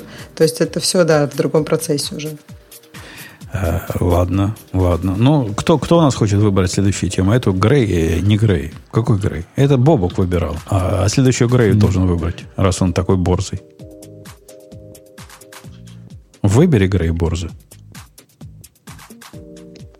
Чуть что, сразу Грей, смотрите. Смотри, он прямо аж... Ему страшно стало, да? Не, ну, мне кажется, он просто Слишком отошел. вкусно я рассказывал, он заснул. Заснул. Тогда мы тебя, Ксюша, пару чем выбрать. Раз уж ты вызвал а давайте, вместо Грея. Да, я с удовольствием. Вот я, например, смотрела на тему э, вещи, которые мне бы хотелось больше разработчиков знало о базах данных. Вот, вот послушай, Ксюша, я пока ты не начала да. говорить, когда я эту тему выбирал, у меня возникла мысль такая, я думаю, скажу, когда эту тему буду вводить, поскольку тема женская, поручим Ксюше. Потом решил, что это будет шовинизм. И не стал этого говорить, но смотри, э, карты сами легли. Ты выбрал единственную тему, где девчонка изображена. Это ведь не просто так. Вообще я эту тему видел. Я не знала, что я написала девчонка. Как бы, ну, вообще мне интересно чуть больше о вещах, о которых, например, с которыми я не работаю каждый день. То есть базами данных я не работаю каждый день, прямо скажем. Но мне кажется, это очень такая интересная штука, где много о чем можно поговорить. А, я не говорю, что эта статья идеальна, и она полностью раскрывает тему. Я просто выбрала с той точки зрения, что об этом можно поговорить. И это не шовинизм, даже если бы ты так сказал. Что в этом такого плохого? Ну, как-то будет э, вы, выбор статьи для тебя по половому признаку. По-моему, это как раз шовинизм, нет? Может, я, я уже не знаю, как сейчас шовинизм. Нет, я имела в виду, что выбрать статью, если бы ты как бы ее выбирал с той точки зрения, что в ней есть о чем поговорить, и дал бы ее мне, это был бы не шовинизм. А если ты про эту статью ничего не знал и выбрал ее тупо по половому признаку, то зачем ты ее вообще добавил? Нет, я, я выбрал, потому что есть на чем поржать. Ну, ну рассказывайте, что-то из нее так понял? Я, да, вот мне интересно, это поржать или поговорить. Ну, то есть, ну, первое, я понимаю, что подразумевается, что часть проблем, которые нам кажется, что проблемы с базой данных, это на самом деле проблемы с сетью. Я так понимаю, что если у тебя распределенные базы данных, а это самое интересное, и тип, утверждается, что статистику поэтому найти тяжело, ну, например, если статистика, которая есть у Гугла, там 7.6% их э, базы данных, проблем с их базой данных было вызвано как раз э, тем, что сеть, видимо, или какие-то куски сети лежали. Мне это видится весьма вредным советом. Не знаю, поддержит меня Бобук или нет, но ты, ты не Google, ладно, ты Яндекс. Хорошо, Бобук Яндекс. Бобуку, возможно, вот эти 7% важны. Но нам с тобой, Леша и Ксюша, вот на это кивать, э, когда, когда рожа кривая, это то же самое, что на зеркало пенять. Ну, не в сети ваша проблема. Ну, может быть, в сети, но маловероятно. Скорее всего, в чем-то другом, если вы не Google. Так она и говорит, Слушай, что вы счастливчик, если это не ну, сеть. Ну, вообще, в, в подавляющем большинстве случаев, наверное, там сеть максимум локальная. Ну, локальная сеть, она тоже, тоже имеет свойство падать. Локальная, не локальная. Ну, то есть это все равно проблема не так, как если тебе между дата-центрами надо ходить. Да-да. Эм, то, что я пытаюсь сказать, что э, объяснять падение э, начинать с того, что а, сначала мы проверим сеть, наши свитчи, нашу связь между зонами и, и, или другую специфику связи э, между вашими нодами, наверное, можно, но не очень перспективно. Вообще, мне интересно здесь скорее выбранное, э, выбранное количество девяток. Вот вы понимаете, что там 5 девяток? То есть она вообще считала, сколько это по времени 5 девяток? При, при, при, при этом... Вот сейчас очень сексистски было. Не, не, сексистский будет это, когда я расскажу, что я заглянул в ее GitHub профайл. Вообще, кстати, забавно, я ее, я ее знаю, я, по-моему, даже когда-то в Твиттере ее читал, и она достаточно известна в DevOps тусовке. Она же из Гугла, по-моему, сама. Из, она гуглов, гугловая, да. Да, да, да. И она, в принципе, достаточно много писала там про как раз про всякие. И, и она, может быть, с точки зрения Гугла на это смотрит. Для Гугла, наверное, действительно network проблем, проблема это действительно проблема. Но это Но, все принципе... равно не так. Она вот что. Поймите, вот 5 девяток это очень легко считается. Это примерно 5 минут. То есть она имеет в виду, что всего 5 минут времени сеть не является проблемой. Да? А, и такое выражение у нее странное. Ты, ты счастливчик, если 99 и 3 девятки Э, времени сеть не проблема. Э, вот это двойное отрицание какое-то здесь. Что она пыталась именно сказать? Что это значит? Я, я не очень понимаю. Может, Ксюша понимает. Вот это было сексистски. Почему я должна это понимать? Я не работаю в Гугле. Потому что ты, ты А вот это вот было не сексистски. Почему я должна это понимать? Э, ладно, просить мы, мы не поняли. Не поняли, но я бы не стал такой акцент делать. Э, следующий пункт. ISIT имеет... Слушай, ну а, а, а, в смысле не поняли? Тебе кажется, что это просто неправильный совет? Иногда проверить сеть. Не-не, я, я не понимаю, вот эти пять девяток, о которых Боба говорит, они э, нам что должны показать? Что сеть это вообще почти всегда проблема. То вот есть что почти говорит. в 99 999% случаев сеть будет вашей проблемой. Но это полнейший бред. Нет, мне кажется, имеется в виду, что типа, если у тебя, ну, чтобы достигнуть таких девяток, часть из этих девяток будет, ну, часть из этих достижений будет проблемы с сетью. Ну, то есть, я так понимаю, что дальше она же объясняет, что вот часть проблем, 7,6% это, это проблемы с сетью. То есть, если ты хочешь достигнуть э, там хорошего процента, там не 99, а 99 минус 7, то есть 92 процента, то как бы вот часть будет сеть, часть будет сама база данных. То, то есть тебе то, не нравится то, формулировка? То есть, то есть ну, формулировка какая-то явно конфьюзящая. То есть ее перевести так. Если вы хотите добиться 5 девяток э, SLA, то, то вы наверняка в процессе сеть. натолкнетесь на проблемы с сетью. Ну, там дальше Ладно, стоите, допустим, абзац да. позволяет э, догадаться, что она имела в виду, что, в общем, для стандартного девелопера вообще непонятно, это сеть или это не сеть. У него просто, так сказать, черный ящик, через который не прошли данные. Не знаю. Какая тебе разница, по какой причине у тебя не дошли данные? Ну, надо сказать, что проблемы с сетью, конечно, бывает, и, и понятие локальной сети в современных облаках, по сути, не существует больше. Даже когда она существовала, это тоже была такая э, виртуальная абстракция, которая тоже может упасть и подняться. Может, с этой точки зрения, ну да, надо иметь в виду, что бывает сеть. Но я бы это иначе сказал. А то, что ISID, э, у ISID много смыслов, это, это она про что, Ксюша? Какие, ну, какие, какие там разные смыслы? Атомарность, консистентность, и isolation, и durability. Как, какие еще смыслы туда можно вложить? Ну, я так понимаю, что как бы проблемность скорее тут обсуждается. То есть она, вот, вот я, я не очень понимаю. То есть вначале она говорит про эти четыре штуки, они понятно, что очень важный, очень важный аспект, но дальше она говорит, что не каждая база данных, она полностью compliant с этими постулатами. Ну, я это прочитал, как она говорит, что каждая база понимает разное под вот этими ACID гарантиями. Хотя, по большому счету, нет. Это, может быть, понимает они по-разному, но вот ACID как, как ACID, она совершенно четко определяет, что это такое. Но она, например, приводит пример MongoDB, в которой э, внутри, например, даже внутри документа, если у тебя там, не знаю, он официально закомичен, и тебе там драйвер вернул, что он закомичен, так как э, Mongo fsync по умолчанию, по-моему, почему-то напишет 60 секунд. Это, по-моему, там раз в секунду она всинкала на старых версиях. Вот. И по умолчанию, что она может не всинкнуть, потом там мигнуть, не знаю, электричество, и ты потеряешь данные. Хотя технически она тебе даст подтверждение, что все записано. И вроде как все ACID, да, все атомарно, все там durable и так далее.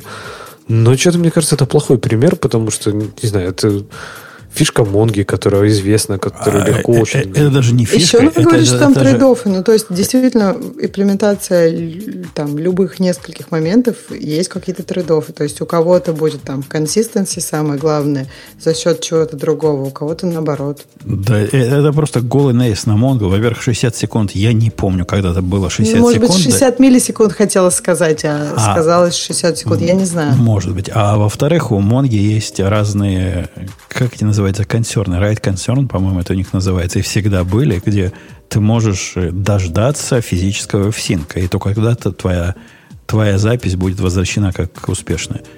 Они позволяют да. тебе это регулировать. Ну, хочешь так, хочешь сяк. Волнует тебя, Плюс сделай так. Консенсус можно включить, чтобы у тебя там, не знаю, мажорити узлов в кластере сначала принял запись и так далее. То есть там много, да. Но, и не знаю, поэтому я говорю, что этот пример, наверное, все-таки не очень хороший, потому что это ну, такая техническая особенность Монги. Ну, да. Ну, eventual consistency, все наше все. Какого да. отношения не имеет? Наше все, а в современных монгах оно можно сделать практически не eventual. Хочешь eventual, хочешь не eventual, делай как хочешь. И я, я, я с тобой, Леш, согласен. По-моему, ACID имеет вполне э, конкретный смысл. И если его понимают по-разному, то это исключительно коллеги игры пытаются нам впендюрить какой-то продукт, который на самом деле не ACID. Ну, она и говорит, что там, типа, база данных может э, рекламировать себя как ACID, но на самом деле в H-кейсах быть не ACID. Э, окей. Okay. Дальше что еще непонятно? Докладывай нам. Тут какой какой Так а дальше продолжение этой же темы. Диаграмма какая-то сложная. Ну, там про consistency и isolation, про eventual consistency, я так понимаю. А, кстати, no. Ну. Леша, по поводу isolation вот этого, а в ACID входит какой-то конкретный уровень isolation или подразумевается, что любой будет достаточно, чтобы буковку и ты мог смело там приговаривать?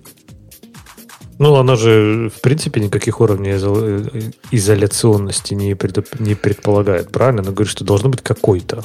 То есть люб, любой подойдет, правильно? Да. То есть я так понимаю, что, ну, вообще, наверное, я это читаю как isolation. В идеальном случае это, конечно, сериализованные, правильно? Это, это максимальный isolation. Но, опять же, большинство баз данных, конечно, тебе дают всякие компромиссы, когда ты не можешь не только сериализованно писать и читать из базы. Э, окей. Да, Бобук, ты пытался сказать, что там мы тебя перебили нагло. Э, да нет, в смысле, она там просто отсылает людей к кап-теореме, и тут я сижу и думаю, неужели кап-теорема теперь тоже попадает в список того, что люди, э, как бы это сказать, э, что разработчики должны были знать о базах данных. Кап-теорему, ну ладно, в школе не проходят, но в принципе, там, мне кажется, любой человек, который базами данных хоть немножко занимался, туда бы как бы ну, вот так или иначе заглянул. У него вариантов нет, мне кажется. Э, мне, мне видится у тебя какой-то бабл про кап-теорему знают те, которые э, хоть что-то слышали про распределенные базы данных. Если у тебя база данных растет вверх, какая нафиг кап-теорема? Какая тебе разница вот эти э, AP и все прочие буквы? Ты, ты вообще этим не, не заботишься. Наращиваешь свой MySQL до, до верха, пока не закончатся лимиты на твой инстанс. А, а потом переходишь в нового клауд-провайдера, в котором инстансы побольше. Пока лог транзакций дольше 10 минут не станет, то нормально. Конечно. Ну, я повторюсь еще раз. Ну, мы, люди, которые нас слушают, должны были кап-теорему ознакомиться хотя бы с представлением о кап-теореме и как она соотносится с эйсидом раз 50, наверное. По крайней мере, мы в радиоте за последние 700 выпусков раз 50 точно ее упоминали. А, окей. Okay. Следующим пунктом она про Optimistic Locking uh, жалуется. Брон... Бронится, я бы даже сказал. Ксюша, что не так? Почему она бронится? Она же вроде говорит, что Optimistic Locking, наоборот, клевая штука, что может помочь, если вы не можете взять лог. Окей. Okay. Okay. Она, она имеет в виду, что надо знать, что такое бывает? В смысле, какой, собственно, Да, point? что можно сделать так, вместо того, чтобы взять лог. Ну, по крайней мере, так, как я поняла. По-моему, ну, тут нельзя, нет такого конфьюжна. Тут, ну, типа, наоборот, типа, если у тебя нет возможности э, напрямую лочить, то Optimistic Loki это один из способов решения проблемы. Ну, типа того, да, это вполне себе решение. Оно, в общем, на самом деле к локингу не имеет практически никакого отношения. Ну, это просто, я так понимаю, что те же могут, можете позволить достичь похожей цели. Как бы не создать... Ну, э, не, ну, бывают ситуации... Да, да, давай, давай. Очень часто же use case, Бобук, мне кажется, что как раз залочить на запись, правильно? И чтобы тебя не лочить... Наверное, есть, конечно, всякие умные системы, которые могут там по, этим, по записям лочить. Но, в принципе, это удобно, когда ты можешь, там, не знаю, на всю entity какую-нибудь повесил какую-нибудь версию и, и, в принципе, можешь тогда не, не обвешивать локами таблицы. Классно же. Ну, типа для тех, кто не очень понимает, о чем речь. В смысле, есть такой способ э, решения проблемы локинга, когда ты не занимаешься непосредственно локингом, а занимаешься сличением версий, грубо говоря. Тебе все равно, э, э, что это, в этот момент кто-то пишет в, текущую, в, эту, в эту текущую запись, потому что у тебя есть, грубо говоря, версия этой записи.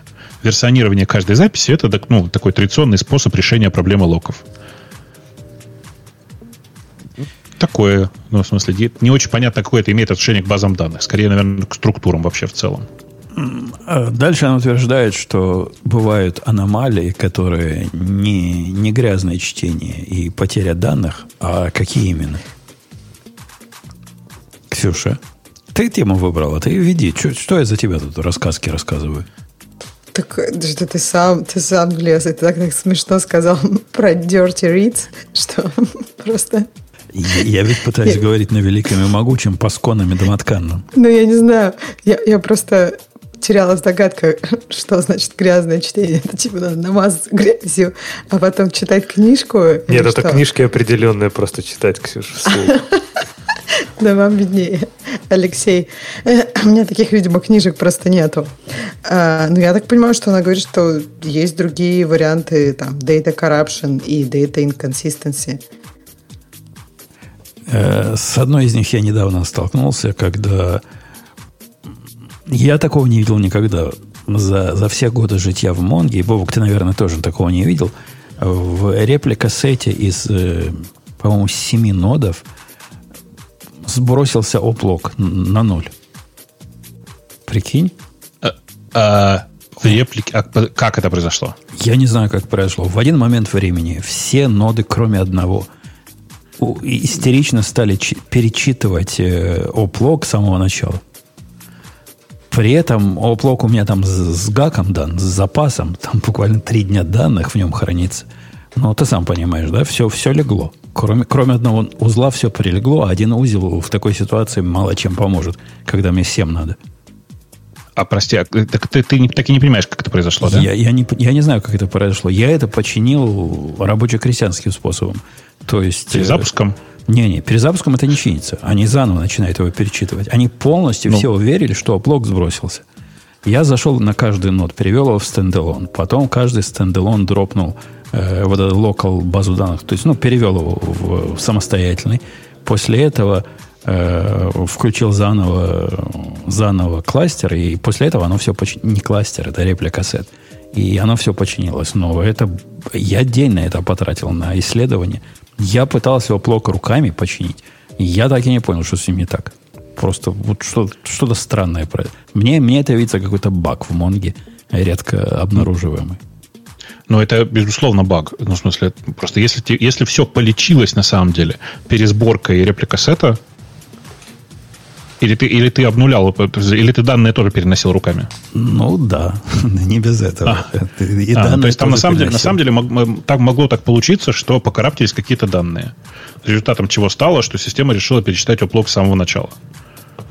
Ну, типа как, какой-нибудь кусок данных. Какие данные? везде, причем на а, всех репликах. А, оно ведь такого не знает. А, а в Mongo ведь э, делает репликацию не, не, не сравнивая данные, а именно читая оплоги, правильно? И ну, я конечно. считал, после того, как я оплог грохну здесь и перенесу со старого, все починится. Нет, пришлось мне полностью делать снапшот и переносить обратно. Это как я попал на, на снапшот, на скорость восстановления снапшотов на 4 терабайтных партишенах. Ну да, были оторванные годы. Потратил выходные на это, по сути. Так что, кильнуть этот, э, этот э, поломатый узел из кластера было никак? Или они уже типа оплох подхватили и так, все? Так они все поломались, понимаешь? Все, кроме мастера, поломались. То есть, а, я, тут ты, ты сказал на одном, но только ноде у тебя сломался. Только на одном осталось. Только мастер а, остался. осталось. Да. Я думал, у тебя один только сдох. Не, не, все, все сдохли, один остался, и он прилег под нагрузкой потому что у меня read intensive, так сказать, и все разбросано. Для этого и был реплика сет. Э, ну вот, вот такой. После, после этого инцидента мы начали серьезно смотреть о том, чтобы, может, воспользоваться какой-нибудь managed solution. Ну, чтобы это была не наша главная боль, а чья-то другая. До этого никогда такой идеи не приходила в голову. А тут просто какой-то поворот сознания. Так что да, да. я тут со вторицей согласен. Бывают другие аномалии, кроме грязных чтений. Ксюша, не читай грязно, читай чисто. Давай, продолжай, продолжай, дорогая. Так, следующее. Окей. А, я просто уже далеко ушла. Так, следующее это что база данных и разработчик не всегда а, не всегда понимают порядок а, записей и транзакций одинаково. Ну и тут, конечно, все понятно. То есть, ну я так понимаю, что это больше с девелоперским кодом. То есть, как не всякий код выполняется линейно и последовательно. Есть определенные, мы там иногда берем как она пишет, промис, то есть забегаем в будущее, в прошлое, синхронно и так далее. А база данных тут будет принимать запросы в, в другом порядке. И понятное дело, что тут по-моему, тут все понятно. И действительно, наверное, я, я гораздо иногда чаще, это не очень интуитивно. Я гораздо чаще вижу совсем другую проблему, где разработчики реально не понимают, что база данных, ну вот как сущность, никаких Э, никакой идеи о порядке не имеет. Простите мою собаку, которая лает там. Видимо, принесли что-то э, из Амазона. Э, то есть, когда человек делает find, ну, из той же Монги, и не дает э, sort key, а потом говорит, а почему у меня не такой порядок, как я ожидал? Ну что, хочется бить по этому лицу долго, долго и вдумчиво. А какого? А еще когда меняется каждый раз. Вот это самое классное. Когда ты рефрешишь страницу, и там на хоп-хоп-хоп пора. это вообще класс. Да-да-да. Такой интеристик, характеристики у базы данных как порядок нет. Это вам не, не лист, в который ты аппендишь, и потом берешь туда, и будет все как зааппендил. Э, это типа такой мэп, в который, который непонятно как кладется, непонятно как потом берется, и никакого порядка не будет. имейте, дорогие слушатели, в виду, надо задавать э, как вы достаете, и жестко говорить, почему вы сортируете. Ксюша, можно к следующему переходить? Дальше шардинг э, вне приложения. Это позволяет изменять ваши стратегии шардинга без того, чтобы изменять приложение сервер вашего приложения. Тут есть очень классная картинка, которая показывает, как это. И ну, я просто думала, что так всегда делается. Нет? Э, нет. Application Обычно ли... все-таки шардинг приложения решает. Ну, я бы не сказал обычно, но в некоторых, э, в некоторых контекстах шардинг приложения имеет большой смысл на уровне приложений. А Бобок там Чаще всего с этого начинают, когда и, надо шардировать. И, и часто этим и заканчивают. Mm-hmm. Ну, то есть, э, а не бывает такого, что тебе надо будет потом менять шар... Ну, никогда не было такого, что тебе надо было менять шардинг? Или в тот момент ты его и выносишь? Э, ну, как, как тебе сказать?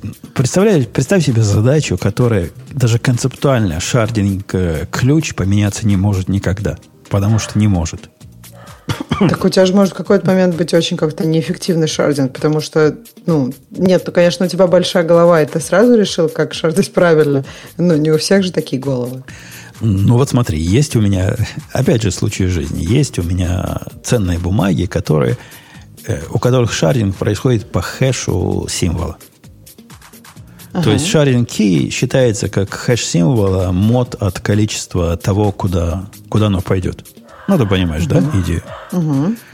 Этот шардинг у меня везде, повсюду, и когда мы говорим про equities, которые, ну, обычные бумаги, вообще никакой проблемы нет. Получается примерно одинаковое распределение. Однако, когда мы говорим про опции, то группа, например, на S превышает, э, ну, символы, которые на S начинаются, превышает все остальные буквы алфавита от 4 до 10 раз. Потому что там внутри есть такой символ SPY называется – у которого дофига активности. Вторая группа, по-моему, на F, которая превышает все остальные в 4 раза. То есть это пример того, когда вот этот пре, пре, приделанный на уровне аппликации шардинг действительно страдает и... Ну, да, неудачный. Ну, То есть ты мог бы все хранить гораздо более эффективно, если бы шардинг учитывал какие-то такие особенности. Ну, если ну, бы кстати... я, я, например, не по первой букве делал, а по всему символу, то проблему эту я, возможно, бы загладил. Не уверен, что решил. Возможно, один спай такой крутой, что он всю букву, всю группу на букву A сделает, как стоячую. Да, Леша. Ну, кстати, я к тому, что по поводу перебалансирования там шардов, все равно далеко не все, даже если это вынести из приложения, то далеко не все даже серверы баз данных смогут это потом перебалансировать. То есть чаще всего они, ну, там, так и будут раскладывать, точно так же, как ты в приложении бы это раскладывал, они точно так же это будут раскладывать. Есть всякие умные, которые могут там, по-моему, даже э, перебалансировать, например, на лету ноды, когда ты там добавляешь, там, в общем, все сделать красиво. Но это уж какие-то совсем такие заумные, наверное, базы данных так делают. А так, по большому счету, этот шард-сервер будет делать то же самое, что ты будешь делать в application сервере, только на шард-сервере. Э, тут, тут много пунктов, мы в середине только оказались. Давай последний, то есть следующий выберем и забьем на эту тему, Ксюша, потому что длинную тему предложила. Почему автоинкрементинг это, это, это зло? Козло. Что такое? Что не так с автоинкрементом? Ну, потому что, я так понимаю, она пишет, что в распределенных системах э, это большая проблема, потому что нужно, нужен global log. И если можно просто UID использовать для этого, то будет гораздо проще. Ну, вообще же да, то есть если у тебя есть что-то распределенное, а ты используешь что-то такое вот последовательное, то натянуть последовательно на распределенное обычно непросто. Но... Нет, у тебя не было такой проблемы? Мне даже не совсем понятен источник этой проблемы. То есть, если ты используешь централизованную базу типа MySQL, используешь с ней автоинкремент, и эта твоя база масштабирована каким-нибудь RDS, то проблемы у тебя не будет. Если ты используешь э, Mongo и делаешь автоинкремент сам, а там вообще бывает, Бабок, автоинкремент в Монге? По-моему, такого даже нет. Но видишь, тут в чем прикол-то, что автоинкремент это не просто генерация айдишника, это генерация айдишника, который заведомо больше предыдущего. Ну да. И да. там автоинкремента, конечно, простого нет. В смысле, в Монге отдельно все много раз говорят, что обратите внимание, что э, айдишник, который генерится Монгой, он, конечно, выглядит как последовательный, но вообще-то последовательность их не гарантируется. Но их можно сравнивать с той или иной степенью достоверности, поскольку там время входит, э, и оно там с левой стороны теоретически это так. На практике бывает такое, что ты посылаешь сообщение в порядке 1, 2, 3, а записывается 1, 3, 2. То есть тут тебе никто ничего не гарантирует. Конечно, конечно. Это, возвращаясь к, к нашему предыдущему пункту, если вы не делаете сорт э, преопределенный и знаете, как он будет работать, то порядок возврата по ID может вас э, удивить. Мягко говоря. Удивить. Э, ну окей, да, бывает а, а, автоинкремент harmful. В таком случае я с коллегой по твоему полу, Ксюша, соглашусь. Э, ну что, есть тебе еще из этой темы выбор что-нибудь такое, о чем бы ты хотел нам сказать, или можем идти дальше? Ну, мне кажется, там еще много прям вот э, умного. Ну, вам, конечно, Давай. виднее. Не-не-не, э, доноси, мы все, все в твоих э, руках. А, ну, например, она, я так понимаю, предлагает использовать снапшоты, то есть stable data э, для каких-нибудь, э, для вещей, где тебе не нужно, для, например, аналитики, там, какой-нибудь статистики. То есть ты можешь использовать уже какой-то имеющийся снапшот. Мне кажется, адекватно. Я, правда, в этом, конечно, специ... не специалист. Бобук, ой, Женя, ты так делаешь? Или Бобук тоже, кстати, наверное, специалист по базам данных. Бобук же специалист по всему. Я так почти никогда не делаю. Да а и, почему? И в Монге, собственно, и концепции такой нету. Ты, ты, ты хочешь грязно почитать и дешево, так иди и читай, ну, ради бога. Просто имей в виду, что ты делаешь. И будет тебе то же самое log-free, и то же самое useful. Подожди, но мне кажется, снапшот просто не новый. Это не то, что грязно почитать. То есть снапшот, в нем есть консистенция. Это просто в какой-то момент времени вот оно было так.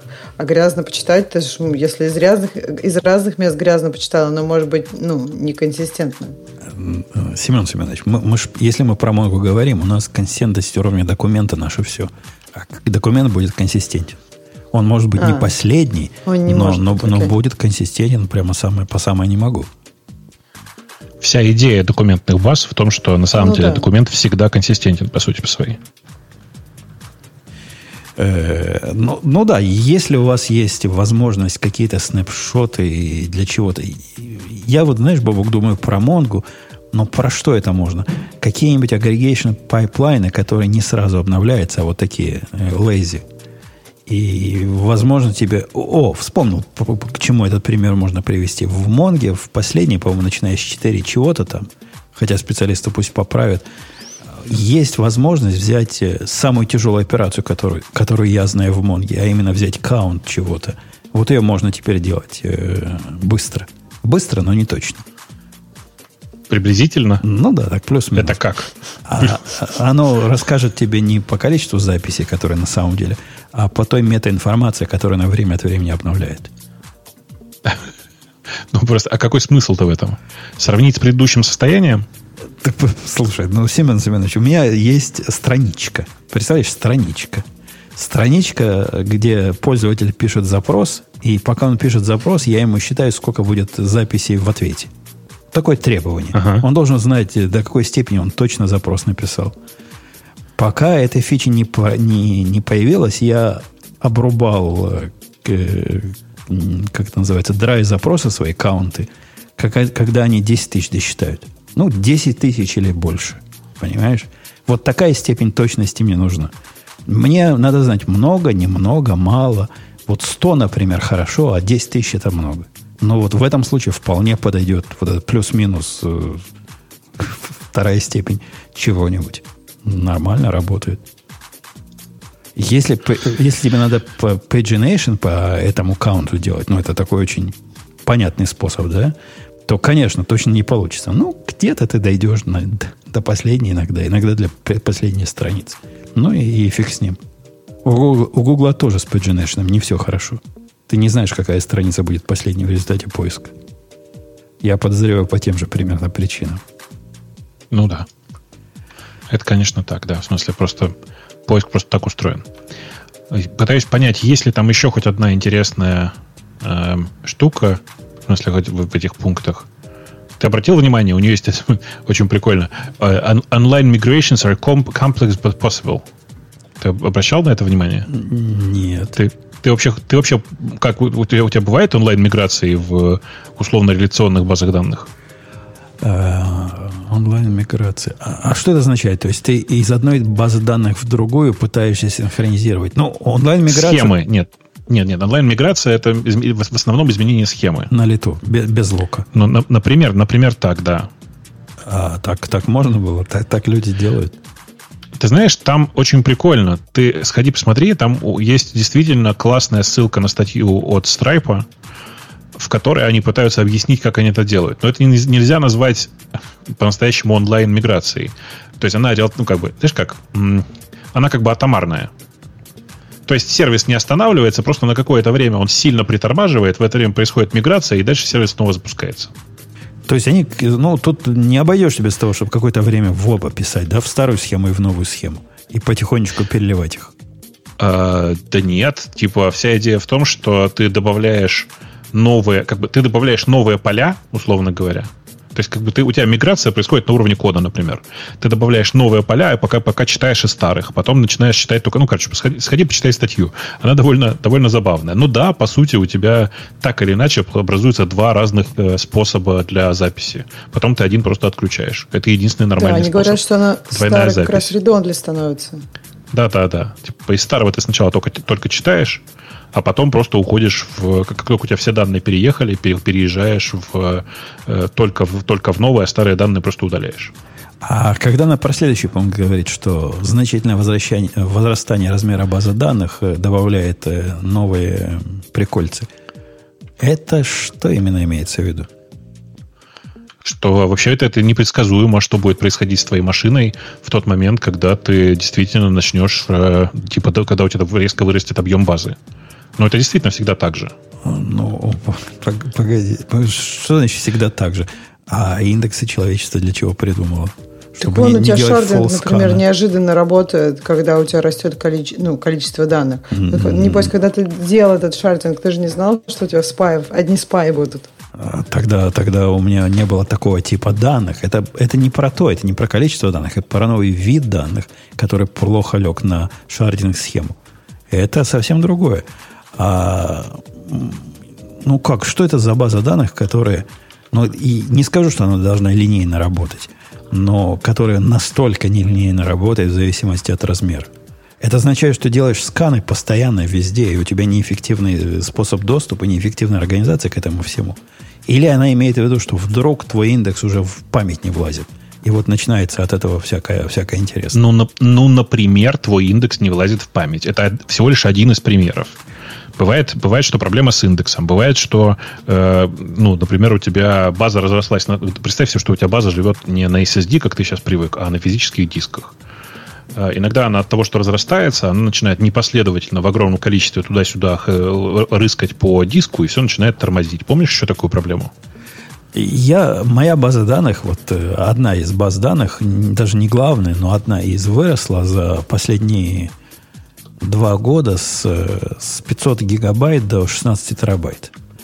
И сказать, что какие-то неожиданные проблемы от этого возникли, я не скажу. Хотя, конечно, моя диагностика не очень честная.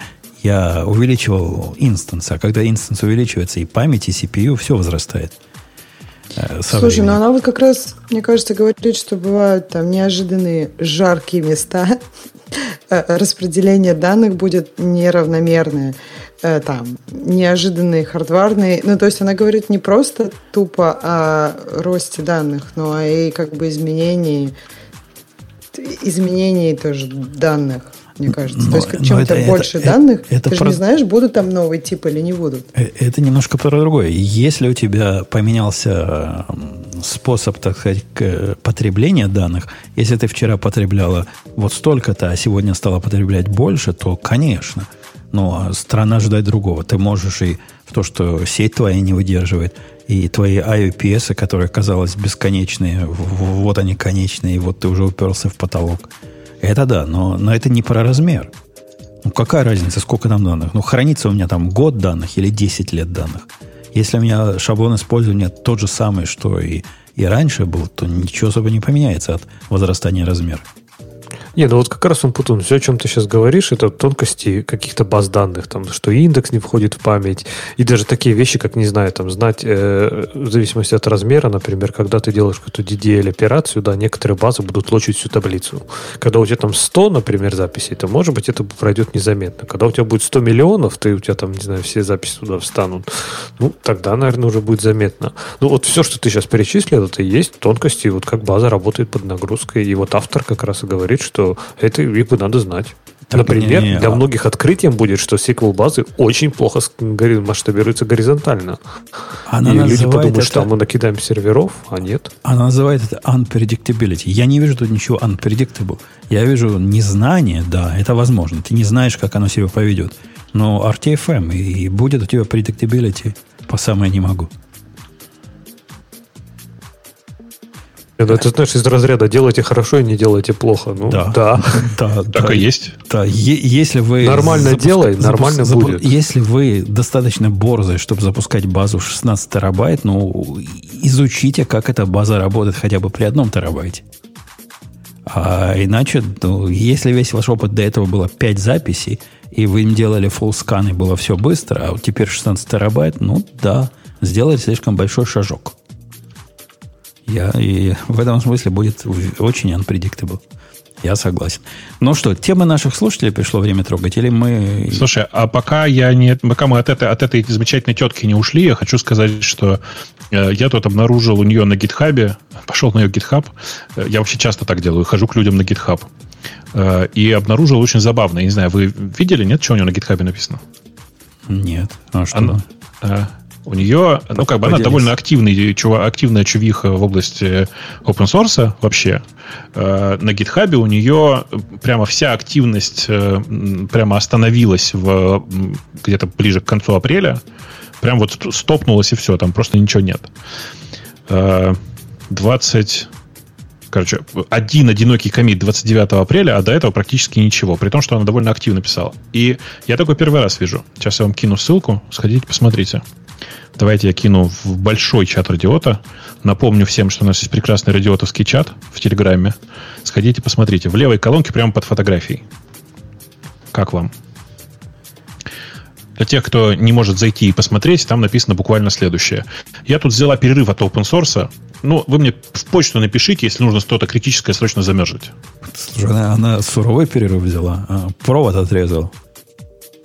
Ну, реально, понимаешь? То есть она отрубилась от гитхаба. То есть настолько, что типа пишите в почту.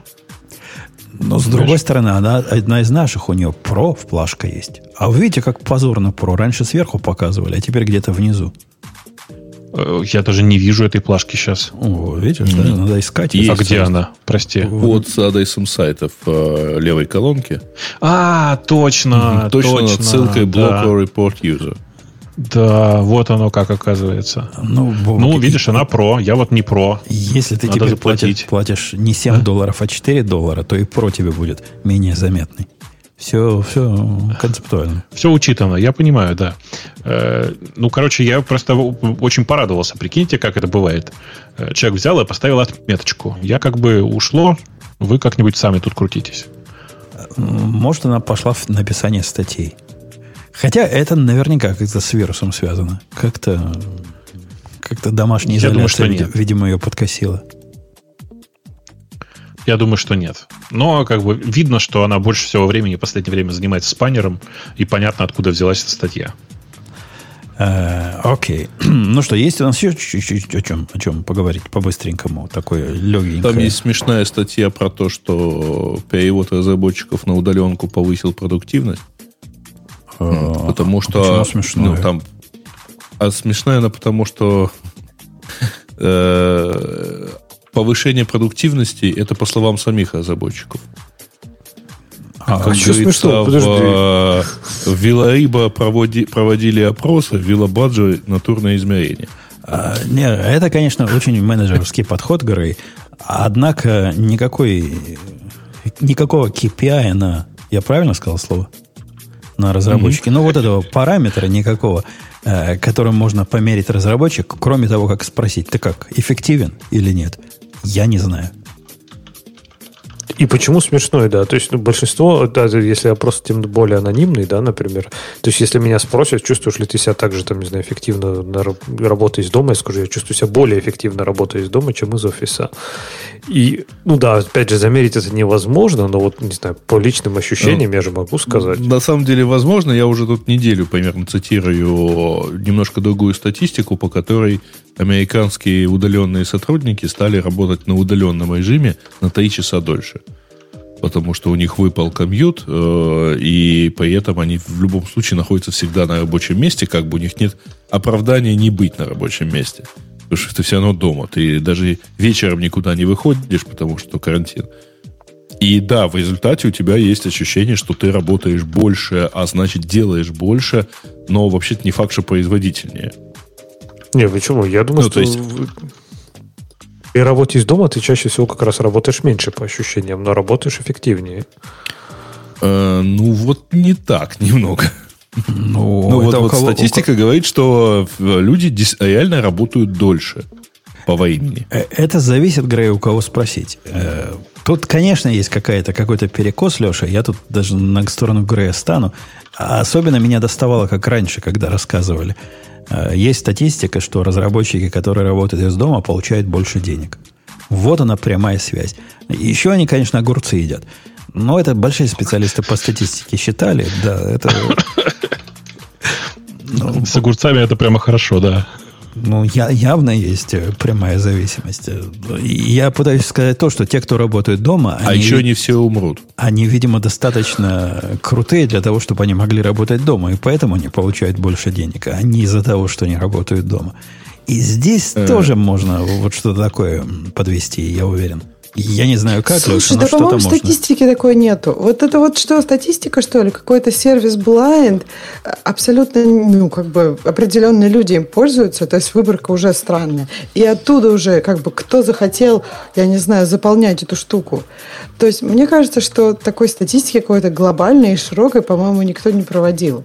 Поэтому ну, говорить, что статистика так говорит, а не мой сосед Ваня так говорит, это как-то очень... Тебе, тебе бы хотелось клинических испытаний, запереть их всех в черной комнате, сделать слепой тест с ними. Ну, какая да нет, есть если какая-нибудь хотя бы большая... Вот сейчас, мне кажется, большие компании, многие, наверное, будут проводить свои внутренние тесты. И они их опубликуют, ну, скорее всего, через несколько лет, потому что ты за два дня не можешь сделать этот вывод. Так, Я думаю, скорее не опубликуют. Что... И вообще ну, этот почему, вывод, например, Google же публиковали свои research'и по поводу, какие команды хорошие. Ну, то есть какие-то research'и публикуют. Так а чем они, опять же, доверяем ли мы их метрикам? Вот чем был самый главный вопрос.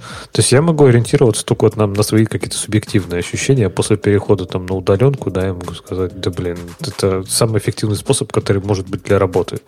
Но для некоторых, может быть, это не сработает. Но интересно, кстати, я не знаю, вы заметили или нет, этот Blind, он опросил сотрудников, которые начали в марте работать из дома. То есть, по сути, я так понимаю, для многих людей это даже был не вопрос выбора очень часто, это был там суровая необходимость, да, работать работать из дома с начала марта. И даже они признали, что работают эффективнее.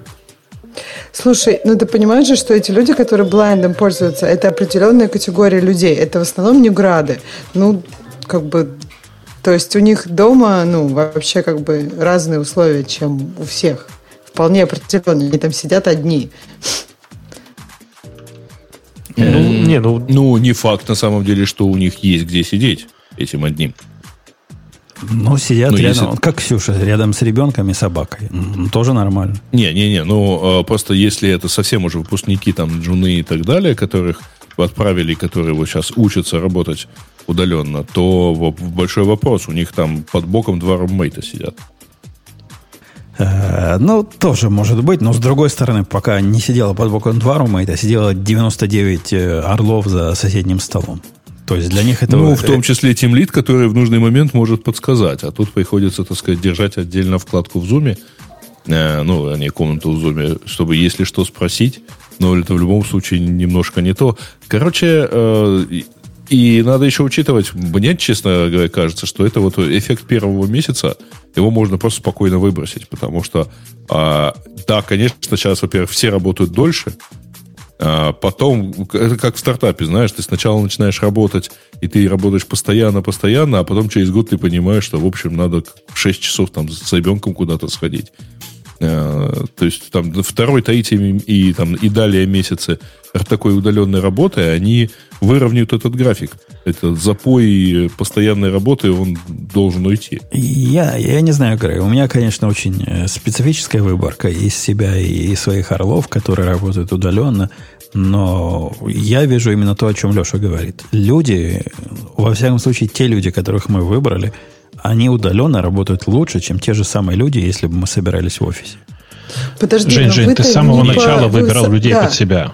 Это не те это, люди, которые вы разогнали и, и, на карантине. Ну да, это, во-первых, ты выбирал людей на такую работу, у тебя построенные процессы под это дело, э, удаленной работы. У тебя есть, э, ну, была, по крайней мере, вы же, по-моему, раз в неделю где-то съезжались в офисы и как-то там координировались. Ну, то есть, это все построенная процедура под удаленную работу, с, ну, под распределенную, скажем так, работу. Это одно. И... А вот когда люди ушли, э, условно говоря, без построенных таких процессов, то, в общем, вот запой-то и случился, на самом деле, в виде вот этих трех часов. А, возможно. Я, я, я сразу сказал, что у меня выборка специфическая, с, ничтожная с точки зрения статистической достоверности. Э, я полностью согласен. Для меня, наоборот, даже удивление, что не просела эффективность удаленной работы. Настолько компания которые я знаю, оказались не готовы к тому, чтобы работать удаленно. Меня удивляет, что они вообще хоть как-то смогли это наладить. Ну, как-то смогли. Подожди, вот ты имеешь в виду вот компании в долине, всякие там гуглы и прочие? Ну, ты мои, удивляешься, что они работают удаленно? А не, а почему? Мои, мои не долинные, мои, знаешь, фин, финтех, вот это все. А. И вот эти нет, вот эти заскорузлые, эти в костюмах программисты на работу ходят. Можешь себе такое представить? Нет. Вот, вот так и есть. Так у них и есть. И то, что они хоть как-то теперь из дома могут, я уверен, в костюмах дома теперь сидят. И без штанов? Ну, это, это уже вопрос другой. Ну, а с другой стороны, э, смотрите, значит, многие, например, уйдя работать домой, столкнулись с тем, что у них дома ноутбук, нету двух там 24 дюймовых мониторов, а, нет удобного кресла, нет столов. Ну, хорошо, компания в итоге повезла, но все-таки какое-то время он работал не так, как в офисе, и, видимо, все-таки тоже не так эффективно. Да, Поэтому... да конечно, не, нет средств связи по, по, подходящей для всего этого. Нет системы э, общения, которая предусматривает полный онлайн людей. Элементарного может не быть у тех, которые к этому... Нет VPN к тем местам, которые тебе надо для работы. Ну, а он только из офиса, потому что в офисе все железобетонно. Mm-hmm. Да, ну да, это... железные комнаты и так далее, особенно в финтеке. Конечно, конечно, конечно. Это... Вот, но при этом, опять-таки, э, через какое-то время, ну, смотрите, ну, сколько можно жить, условно говоря, как сейчас, наверное, выглядит э, режим работы такого удаленного сотрудника? Он встал там с утра, позавтракал, и все, он готов работать. Это если его из душа не выдернули там сообщением, где ты ходишь, так сказать, у нас в зуме митинг. Но через э, какое-то время, там, через месяц, через два, через три, да, идея, почему бы нам не созвониться в 22.30, так сказать, в зуме, у него уже не, воз... не вызовет такого ощущения. Он просто-напросто устанет. Не говоря о том, что карантин, скорее всего, облегчат в этом отношении. Слушай, во-первых, э, два момента. Почему ты считаешь, что... Ну, как, мне кажется, что... Как? Не у всех людей начались там long hours, long hours – мне кажется, они не включают ну вот по моему опыту они не включают именно там созвониться в зуме в 10 вечера и обсудить какую-нибудь штуку, которую никто не хочет делать, а просто включают то, что у тебя есть какой-то кусок кода, который тебе интересен, который ты давно хотел написать, и сейчас ты его пишешь просто как бы, не знаю, after hours, потому что у тебя нет какого-то ощущения, что ты ушел с работы, вот как бы вроде как работа продолжается, и ты думаешь, блин, ну давно уже хотел сделать, и просто сидишь и, и карлишь что-то в ночи. То есть мне, ну вот по, да, по ну, ощущениям, как не, бы не, моим смотри, собственным, по... опять же, и вот то, что рядом я вижу, те дифы, которые я ревью, это не что-то такое, что типа надо, ну как, есть вещи, которые надо сделать, но их делаются в рабочее время, как, как надо. Да, ну и при этом, а, ну если э, отойти, так сказать, от этой размеренной жизни, а, при этом все про тебя знают, что ты на месте, и если что-то срочное, так сказать, ты в любом случае ты никуда не пошла, у тебя не спектакль э, с давно купленными билетами, да, ты не вышла гулять там или на пробежку, ты на месте. Так это не специфика не, работы это, из нет, дома. Это, это специ... неправильное это специфика карантина.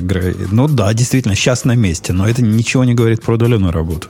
Да, так, и а про почему? карантин, так... мне кажется, у нас карантин, ну, как бы пробежка вполне может быть, и выйти так... тоже может быть. То есть люди выходят, наоборот, сейчас, там, не знаю, Ребят, пойти в магазин, мы это мероприятие. Я просто возмущен. Подождите, можно я возмущусь? Да без разницы, какая разница? Почему тут карантин, не карантин? Это мое личное время, а не рабочее время. Все, если я там работаю, не Ребят, знаю, до 6, все... я закрываю ноутбук и все. Я отключаю э, уведомления. Ты сколько лет работаешь удаленно? Ну, не очень много, пару всего пару лет.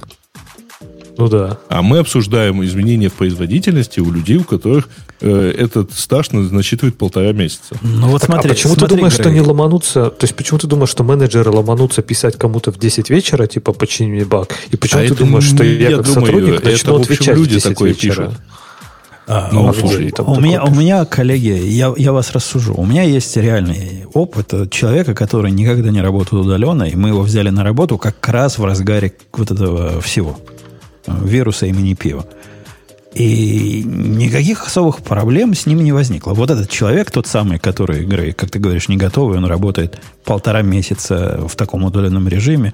Я с ним вдумчиво разговаривал голосом прямо – чтобы понять, как он входит в это, поскольку я к таким уже давно не привык. К новой. Нормально, говорит, все круто. Лучше, чем на моем последнем месте меня адаптируют. Типа, могу вопрос любой задать, мне в чатике тут же ответят, могу голосом позвонить, мне тут же ответят. Не чувствую, что отрываю важных людей от важных дел. Если они заняты, так они не отвечают. Все правильно говорит. Вот так оно все действительно есть. И это все, о чем он говорит, это плюсы как раз удаленной команды. Ну, правильно, он может позвонить, ему могут, ему ответят.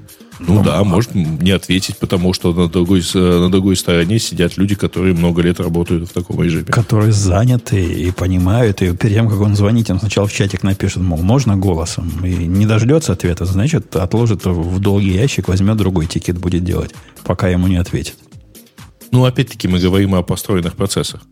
Тут, ну, он-то не в курсе построен. Да, процессы есть. Не, извини, а он, он же кто? Он что, у тебя, он пришел, так сказать, твой зам? Он... Или все-таки джун там? Или middle разработчик? Молодой еще он, да. Ну Молодой. Ну вот. Как, как он вообще не знает, как тут было. Вот как, как оно сейчас, э, ему так и правильно. Так, так всегда было. Да-да, но мой пафос в том, что до этого он в такой среде не работал, ему оказалось в такой среде работать комфортно. И, насколько я понимаю, достаточно производительно. Я не видел Еще производительности он в другой знает, среде. как можно иначе в данном случае, потому что он пришел на новое место, он чистый, чистый лист такой. Что ты на нем напишешь, то и будет. Да, но... По сути дела. По... У вас построенные процессы. Так-то оно так, но не совсем так. Когда мы его брали, у нас был план, мы будем в офис по очереди с коллегой ходить не раз в неделю, а два раза в неделю, чтобы его там натаскивать локально.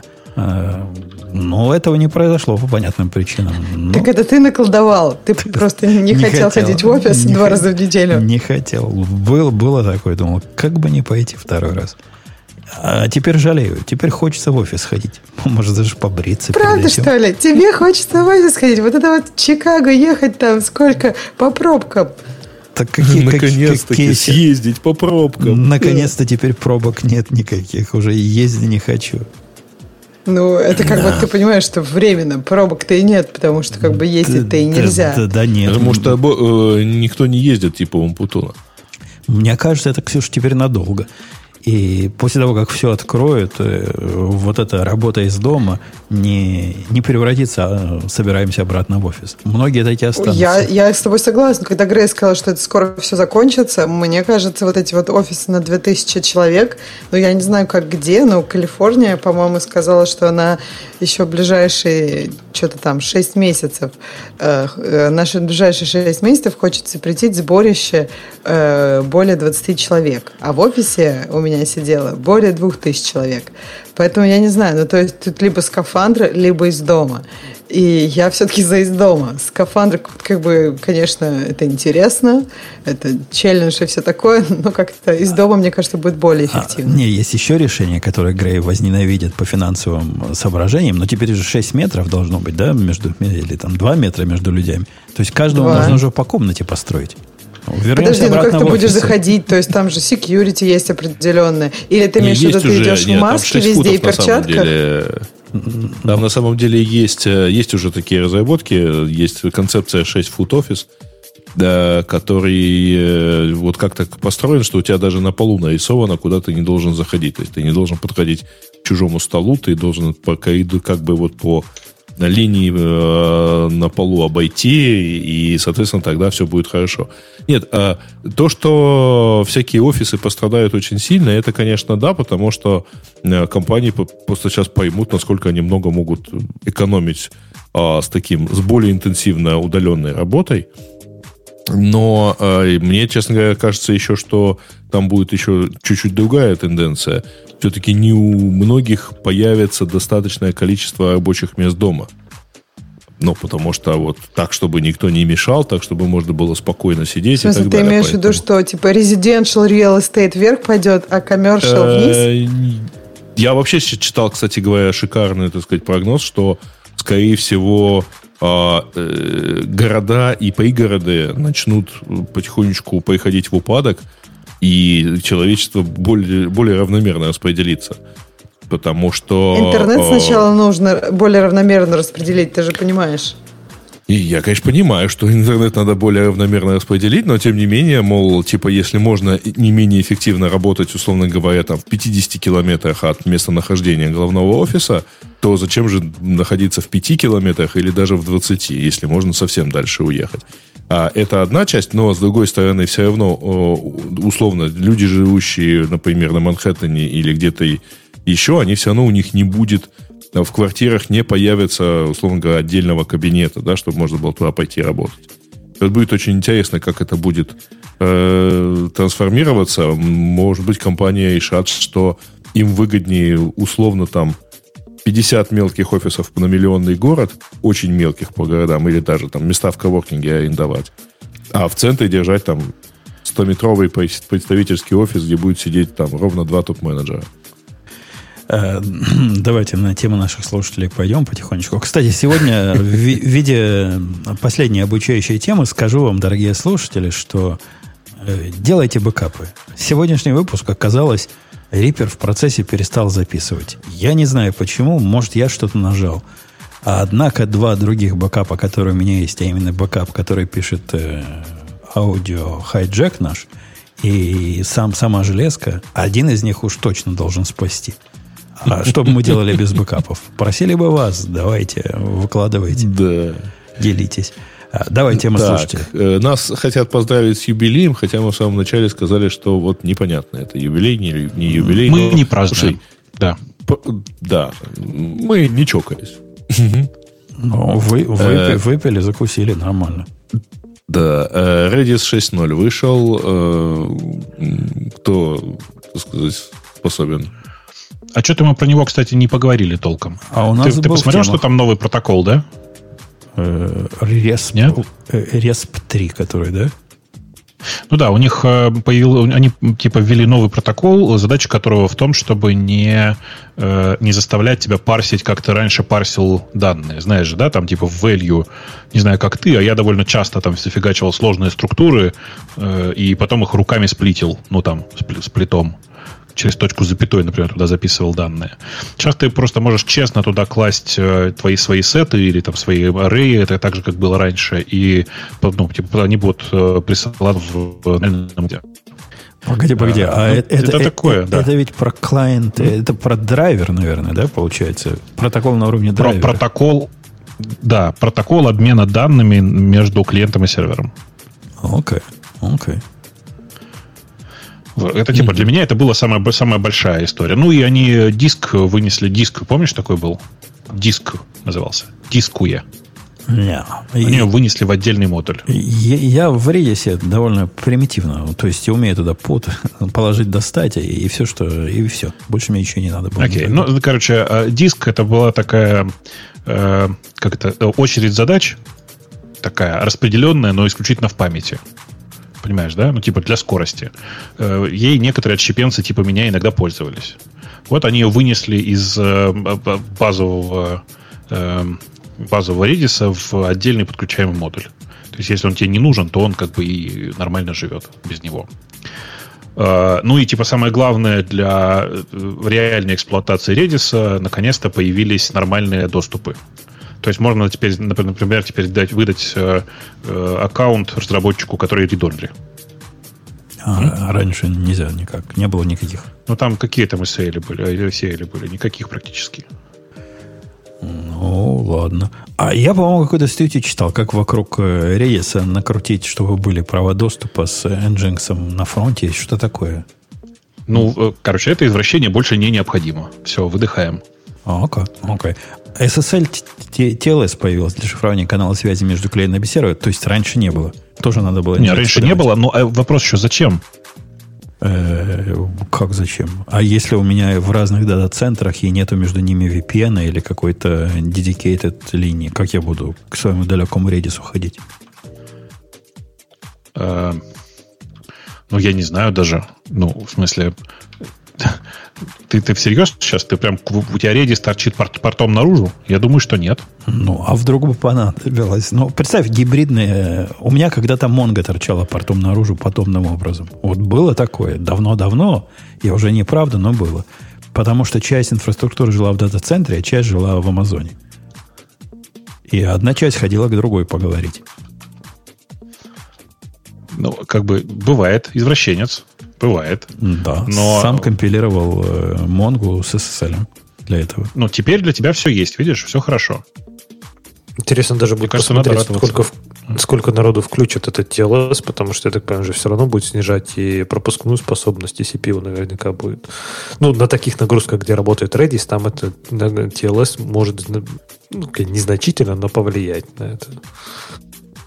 А, а вот эта поддержка кеширования данных на стороне клиента выглядит как э, суровое усложнение такого относительно простого продукта. То есть оно, я, я себе представляю, какое количество интересных проблем она может вызвать.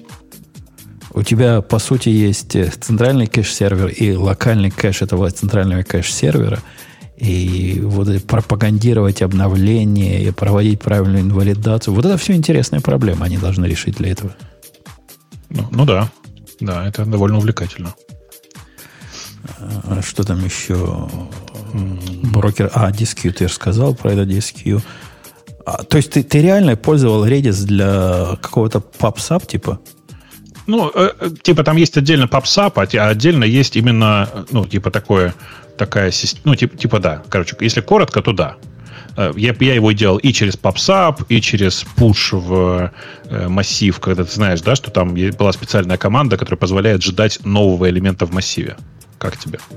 Ну да, тоже можно к этому прикрутить. Но звучит это как примерно такое же извращение, как пользоваться Kept Collection э, в Монге для того, чтобы очередь задач делать. Ну, можно, да, ровно, ровно да, ровно так. Просто Redis еще легче, чем Mongo. В смысле, она прям совсем копеечная в памяти и везде. И э, если уже ты в проекте местами используешь Redis вместо memcached, то почему бы не задействовать там же еще его в качестве небольшой очереди? С учетом, что задачи в этой очереди могут пропасть, и ничего страшного не произойдет. Чувствую, надо в массы продвигать э, идею, что Rabbit тоже совсем не сложный и не тяжелый, и поднять его даже в самой продвинутой конфигурации, э, которая не падает, не так, чтобы да, да, его просто в минимальной конфигурации нужно там всего три узла, чтобы его поднять, там и все такое. Два. Потому что без, кла... два. без кластер же поднимать не кошерно, правда же? Ну да, два, два узла, три не надо, два узла. Да, да, два, два, ну, конечно, два. Да. Два узла, и будет почти хорошо. Э, окей. Почти. Ну, ну, ну, почти, ну, да. А можно сказать, что у вас там есть э, семантика э, лучше, чем at least once? Я уверен, что нет. Ну, раз придет сообщение, а может чаще, а может больше. И уж ну, ты да. там дальше на стороне получателя разбирайся. Как сможешь. Окей. Okay. Так, поехали дальше. Ну, дальше у нас релей от Firefox обсудили. Значит, Microsoft опубликовала инструментарий Rust WinRT, позволяющий использовать Rust на архитектуре WinRT. Ну, прикольно. А зачем? Ну, ну как? Ну, Чтобы... Да, я понял. Потому что это же весело, новая архитектура. Кому нужен WinRT, я не очень понимаю, но окей. Окей. Окей. У меня нет комментариев. Аналогично. А, то есть, э, так, это, это, это, Ubuntu, э, точнее, разработчики Ubuntu впервые за 16 лет вышли за, на окуп, самоокупаемость. Ну, то есть, а речь, видимо, все-таки да. о всем каноникале, нет? Да-да, речь, конечно, идет о Canonical, и нужно понимать, что вышли они на, на самоокупаемость отнюдь не, не за счет Ubuntu, как вы понимаете, потому что она в среднем, э, мягко говоря, бесплатная. Э, вышли они за счет своего сервиса и за счет поддержки OpenStack. То есть, ну, типа, чуваки консультируют по OpenStack, помогают там с э, налаживанием внутри корпорации облака и всякое такое. Вот они за счет этого и хоть как-то живут, мне кажется. Mm-hmm. То есть это не модель Red Hat, когда брать э, просто брать Нет. деньги за, за Linux и поддерживать его заодно. Это сто процентов не модель Red Hat. Окей. Okay. Ну, у Red Hat уж получается, они тоже ведь были, пока их не купили сами. Получалось. Ну, Теперь-то да. они уже не, не настоящие. Теперь уже нет Red Hat. Получилось тогда уже, правильно? Они же пришли к успеху. Да-да-да. Хорошо, вышли. Да. Вышли. Да. Выход у них был. А, окей. Так, душевные метания какого-то C++ программиста. Ой, да давайте не будем эту тему выгорел. обсуждать в 700 выпуске. А, а кстати, да? там, там вы, вы почитайте, хорошо написанная статья. Я не знаю, читал да. ты Бобу клиент, но статья хорошая. Я прямо чувака так понимаю, так понимаю. А, ну, да, просто я, я не понимаю этого чувака. В смысле, ну, понятно было, что он не хочет на самом деле двигаться в, своей, в своем развитии C++, и решил остановиться на, там, на, на каком, в каком-то своем маленьком островке. Но, ну, типа, это же такая, такой процесс. Вообще, когда ты э, занимаешься программированием, ты постоянно учишься, постоянно развиваешься в новом направлении. Остановился, умер, как известно. Вот он зачем-то остановился. Ну, есть области, в которых можно остановиться надолго. И я, я многих таких людей знал, и многие вполне успешные разработчики. Это вовсе не приговор. Ну да. Это не приговор, но ты превращаешься в программиста на Каболе постепенно. Да, да, да, на Fox Pro. Я знал такого на Fox Pro. Он до сих пор на Fox Pro программирует и нормально живет. Mm-hmm. Так, по-моему, этот чувак готов программировать. Он же сейчас вроде как пишет на чем-то другом. Я вообще, если честно, не понимаю, что за стонание. Ну, не хочет он писать больше на C++, ну и окей. И, и вот э, честно, а, мне он, кажется... Он же там поясняет, в чем, в чем страдание. Он говорит, я на C++ э, гуру всего на свете. Я 17 лет на нем пишу и открываю ногой двери в, в не знаю, в президиум Верховного Совета СССР. И меня там По-моему, в этом уволили. Ну, уволили, я не знаю, за чего. уволили, уволили. Потом, я не знаю, за что его уволили, но у него два других места, насколько я помню, где его за безумные деньги возьмут, но он к ним идти не хочет. Потому что ему все это задолбало. Слушай, подожди, но если он такой крутой на C++, но ты правда веришь, что он просто физически не... Ну, как бы, он, он говорит, что он пишет на других языках. Я думаю, что он может быть довольно успешен. То есть... Да где он успешен? Я, он на других конечно, языках? Из этой статьи кажется, что он фокусировался только он... на фичах C++, а не на каких-то generic концептах, но неважно, это я сейчас шучу. Он я думаю, что он знает достаточно пишет, много всего. Где он будет... Он на Хаскеле пишет для, для кайфа. А в тегах Слушайте, там вообще единственный тег это F-Sharp. Что интересно, да. Не, ну, Ксюша, он, кстати, он говорит э, здесь больше про то, что ему предлагают, я так понимаю, работу за очень большие деньги, как раз за его экспертизу в C++. И, конечно, у него есть общее знание, но такую же позицию за такие же деньги он уже не найдет. Потому что, скажем, там, скажем, Haskell или F-Sharp, наверняка у него знания, как, ну, как у остальных на рынке. А здесь он типа вот король, как я понимаю. Я думаю, что это какой-то известный чувак, я просто C++ э, комьюнити не очень знаю. Это какой-то русский чувак. Известный он или нет, я что-то сомневаюсь. Не знаю.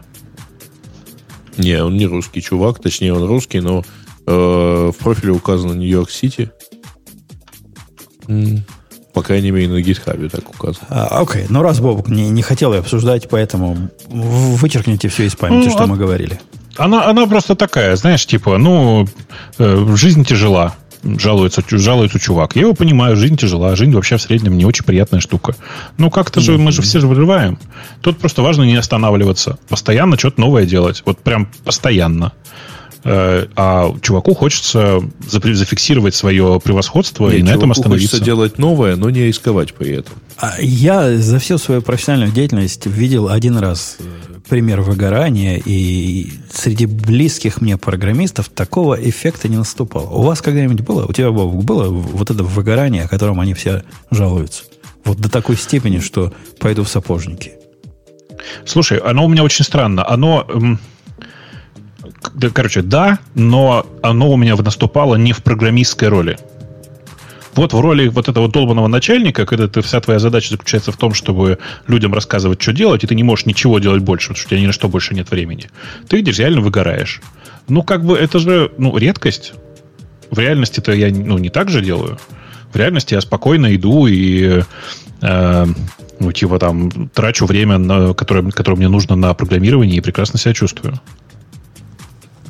Понимаешь, okay, да? Окей. Okay. Пони, не, понимаю. Меня бы задолбало быть начальником постоянно, в 100% так времени. ты начальник И я, постоянно. Я люблю роль играющего тренера.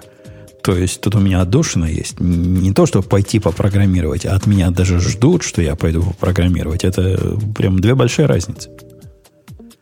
Э, так, давайте дальше. С выгорания на на сгорание. Э, ICANN э, отказала в согласовании э, сделки по продаже организации регистратора доменной зоны org финансовой, ну, не финансовой, на самом деле, коммерческой компании.